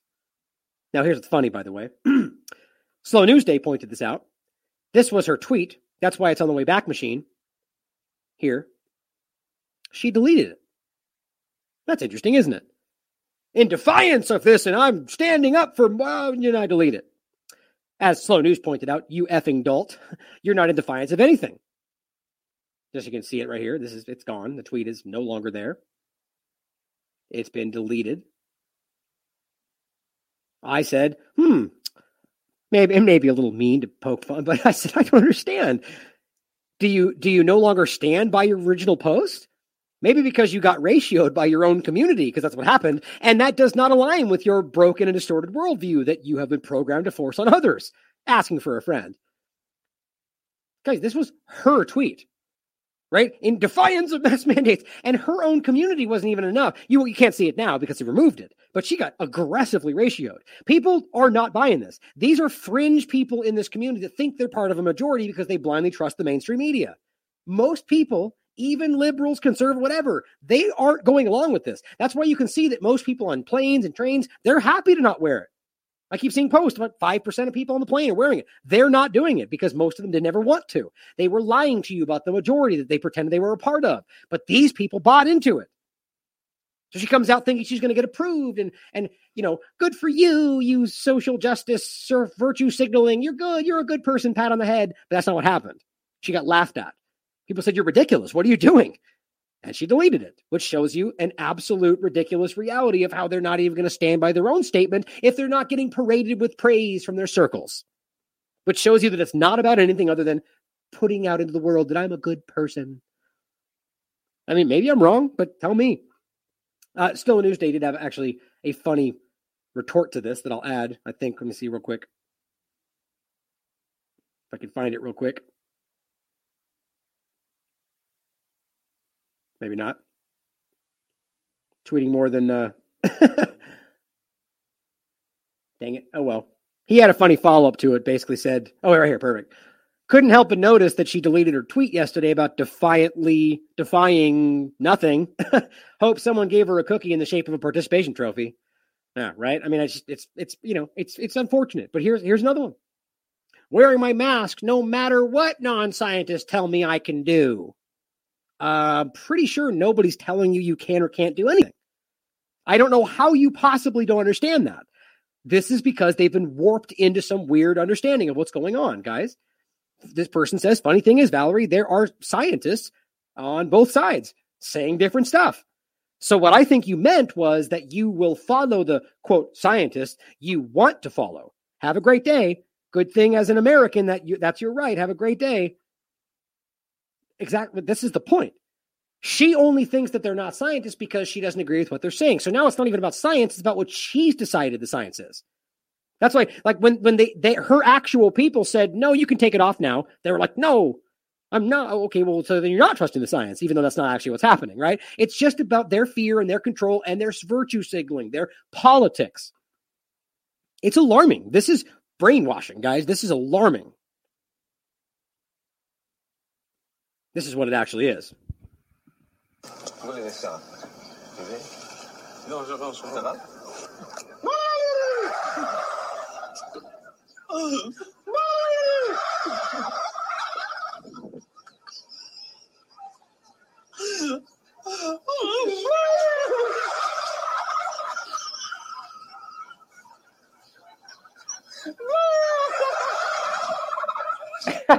I guess it cracks me up. Somebody should make a meme of that. I don't know how you make a meme of that, really, but you know, this guy over here, that's the government laughing it up. I can't believe these morons are over here just repeating what I'm saying. Well, let's all repeat it. I'll come right back. Oh, we're, we like it too. Where are your masks? That's what they're doing. And it's just, and they're laughing it up. I can't believe these idiots are doing what we're telling them to do. So, to kind of wrap this up here, guys, I think I'm going to try to get this done. It's two and a half. This isn't going away. We need to see this by now to shift right into a serious point. We need to see where this is going. This is only going to come back when they just decide to do it, whenever that's going to be. Omicron subvariant gaining traction. They keep saying this. I mean, it's every other day. They're like, "Ooh, the the the what do they call it? The silent or the the what was the word they used? Something that was for thing. I don't forgetting all of a sudden. Like the the the BN the BAN two or whatever the new one was, the silent variant or the silent Omicron. I forget the term they were using now, but they just keep kind of floating this out. Gaining traction. What does it even mean? What's actually happening? Are we getting more cases? What's in the context? How is it? What is it compared to what we were having before? Are you just getting like a couple of cases and that just means gaining traction? Like, what is the context? It's just about keeping it in your mind. Fox and CNN, scared, scared, scared, variants coming back. Oh no, you know, that, that's all it is. And by the way, this actually worries me a hell of a lot more than the subvariant conversation. State confirms deadly case of rare tick borne illness because this is concerning because the Plum Island conversation, or specifically the Lyme disease conversation. Let me see if I can get this to come up. Should have grabbed it earlier. It's a bioweapon. Good. This is something you should all watch. True Street Media had put this out a while ago. This is the officially ignored link between Lyme disease and Plum Island. Please take a time moment to watch this for yourself. This is undeniable, guys. The reality of what happened at Plum Island. They, this is the BSL kind of lab. They're working on making weaponizing ticks. This is an this was an open program. The point is that it got away from them. That's what they don't want you to know. Plum Island literally has uh, signs out front of the of the actual island here. Let me see if I show them to you. There's like big signs out front of the island that say like "Do not come in," you know, you know danger ticks. I, it's I, I probably miss it in there somewhere. Oh, right there. Yep, right there. Look at that. Ticks live and grass and those are, I mean, there's ticks all over the place. You don't see signs like that. Just it, that is a big deal because this place, if you talk to people who live around here, you do not go in there. This, these, and then by the way, the point is that Lyme disease was almost like it went undiagnosed forever.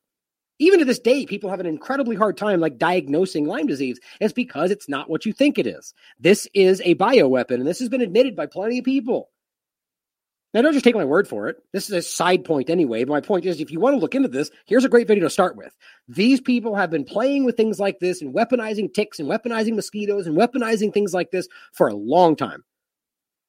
So when you see these things being floated out right now in uh, in the midst of this COVID nineteen conversation, it just really concerns me that this is either what will come next or what they'll frame it as. Just something to be concerned about, not to fearmonger, but just to keep an eye out. Because I'll weirdly see a lot of tick stuff coming up on social media, and it makes me nervous. But doesn't mean we should assume it's going to happen. We should be discernment, right? Critical facts is what we go on. But I believe strongly that they'll bring this back when they choose to. And I think that was, uh, you know, here's the since since I said that at the end. Here's the video, by the way. I'll, I'll include this just since the, I'll put it at the very top for people that want to see it. This is the Duran who has Gonzalo Lira on live on the show and just discusses what happened. And I told you basically the reality that he got taken by the SBU, he claims, and that they held him, and that he ended up. I, I wasn't very clear on whether or not that other Twitter account was actually him or not, and it's now been deleted. So I, it's very strange, right? I'm, there's an inherent skepticism for me right now with the way this ended up. Not just because he's alive, but because of the stories and everything else. Honestly, my biggest concern is that this person is being manipulated by the SBU, right? But as everyone goes out of their way to try to attack his character and you know you have a right to consider think what you want about his past work like i just find it to be irrelevant in the context of whether or not this happened you can decide for yourself that you think he's this kind of person or that kind of person and that should have a factor in the conversation but at the end of the day it just needs to be about what we can prove right? So until we can prove one way or the other what we can now prove is that he went away for a minute and now he's back. And thank god he didn't get killed. That's that's all i was worried about. I don't know i, I get concerned that if eh, you know if we want to consider the fact this is a person out there fighting for you because that's what i believe that that's what i believe has been happening. The truth whether or not he's got an agenda of his own is going to potentially be put to death. That's a very big and real thing while we're watching other journalists get put to death in this country right? So it's concerning but that doesn't mean we can't be skeptical now right it's not all one or the other right this is what happens when people break their minds with the two party paradigm it's all or nothing. It's either we're flying in fake news and psyops or we're absolute on one certain narrative. It's not that simple, guys. Sometimes people can just get caught up in something that they don't think is something and it turns out to be something else. I mean, that's just the way of the world. I just wish we could all get past the binary thinking that the two party paradigm creates. But I will jump into this in the next show. And there's a, there's a few other important things we will get into here in regarding, you know, just what's going on in Ukraine in general. But we'll leave it there this stuff is happening. It's all coming out right now, and they are going to push this back in. And I do believe quite strongly that Ukraine is a big part of that. I mean, like for instance, one of the things I saw lastly here is just somebody, you know, the, talking about, you know, is are one of these biolabs that we know are there that they lied about going to be the next beginning point that they then claim Russia attacked them with a bioweapon?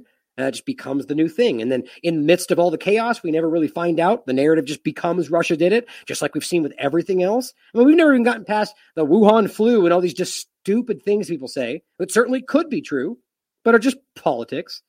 Like Trump and the right jumped up, or specifically the, the government, but in this case, it was the right at that point saying China did this and China flu, and, and there's no evidence for that. I shouldn't say proof of that, uh, that getting in the same trap we saw before. There's plenty of things that suggest that it could have started there. There's nobody has yet proven that it started there. That was the first place it was seen. And I think we get into these traps quite often. We should certainly consider it. Maybe China did it from the very beginning. Maybe there was a conjunction with the US and China and they decided to do it there. Or it was going to release somewhere else and the US did it during the World Military Games to trap them and blame them for it. Or there's a thousand possibilities. But what we need to know here is that we the end of the day that they will manipulate you in every way they can for a political agenda. Doesn't mean they're not ultimately driving towards something something larger like the great reset. That's what i think is happening here. I think that we're seeing in ukraine on the surface level we're just vying politically between russia and the united states but i do think quite strongly that they are in the same lockstep for the great reset. We just have to be consider consider it we have to consider that possibility in the larger context of what we're watching. I don't trust any of them. I think that should be important by very clear by now. But as always, guys, Stay skeptical, question everything. I love you all. Stay vigilant. What if the experts are wrong? What if quarantining the healthy doesn't actually save lives? What if wearing a mask in public is not effective? If you do not have a mask, you cannot ride public transportation, sir. My name is Dr. Jeff Barke, and I'm here representing thousands of physicians across the country whose voices are being silenced because we don't agree with the mainstream media and the experts who are telling us what to do. Everything I've seen in the last nine days, all the things that just don't make sense, the patients I'm seeing in front of me, the lungs I'm trying to improve, have led me to believe that COVID 19 is not this disease and that we are operating under a medical paradigm that is untrue. Never in the history of this great republic have we quarantined the healthy. Never in the history of this great republic have we told churchgoers that it's illegal for you to exercise your First Amendment right of freedom of religion.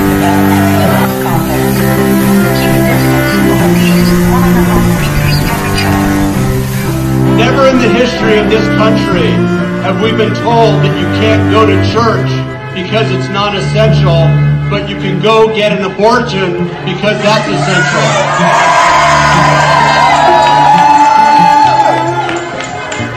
Never before in our country have we let criminals out of jail, but we've told you you can't exercise your Second Amendment right and protect yourself by purchasing a firearm. When liquor stores are deemed essential, but your businesses are deemed non-essential, there's something wrong going on. We cut off people's utilities this week and made them pay what could have been their last check to us to turn their lights on in a global health pandemic. But you don't care about that. You didn't want to meet. This booklet, the Declaration of Independence in our U.S. Constitution, was never designed to restrain the people. It was designed to restrain the government. We're realizing that the fatality rate of this virus is in the ballpark of a bad seasonal influenza. Do not let your voices be silenced.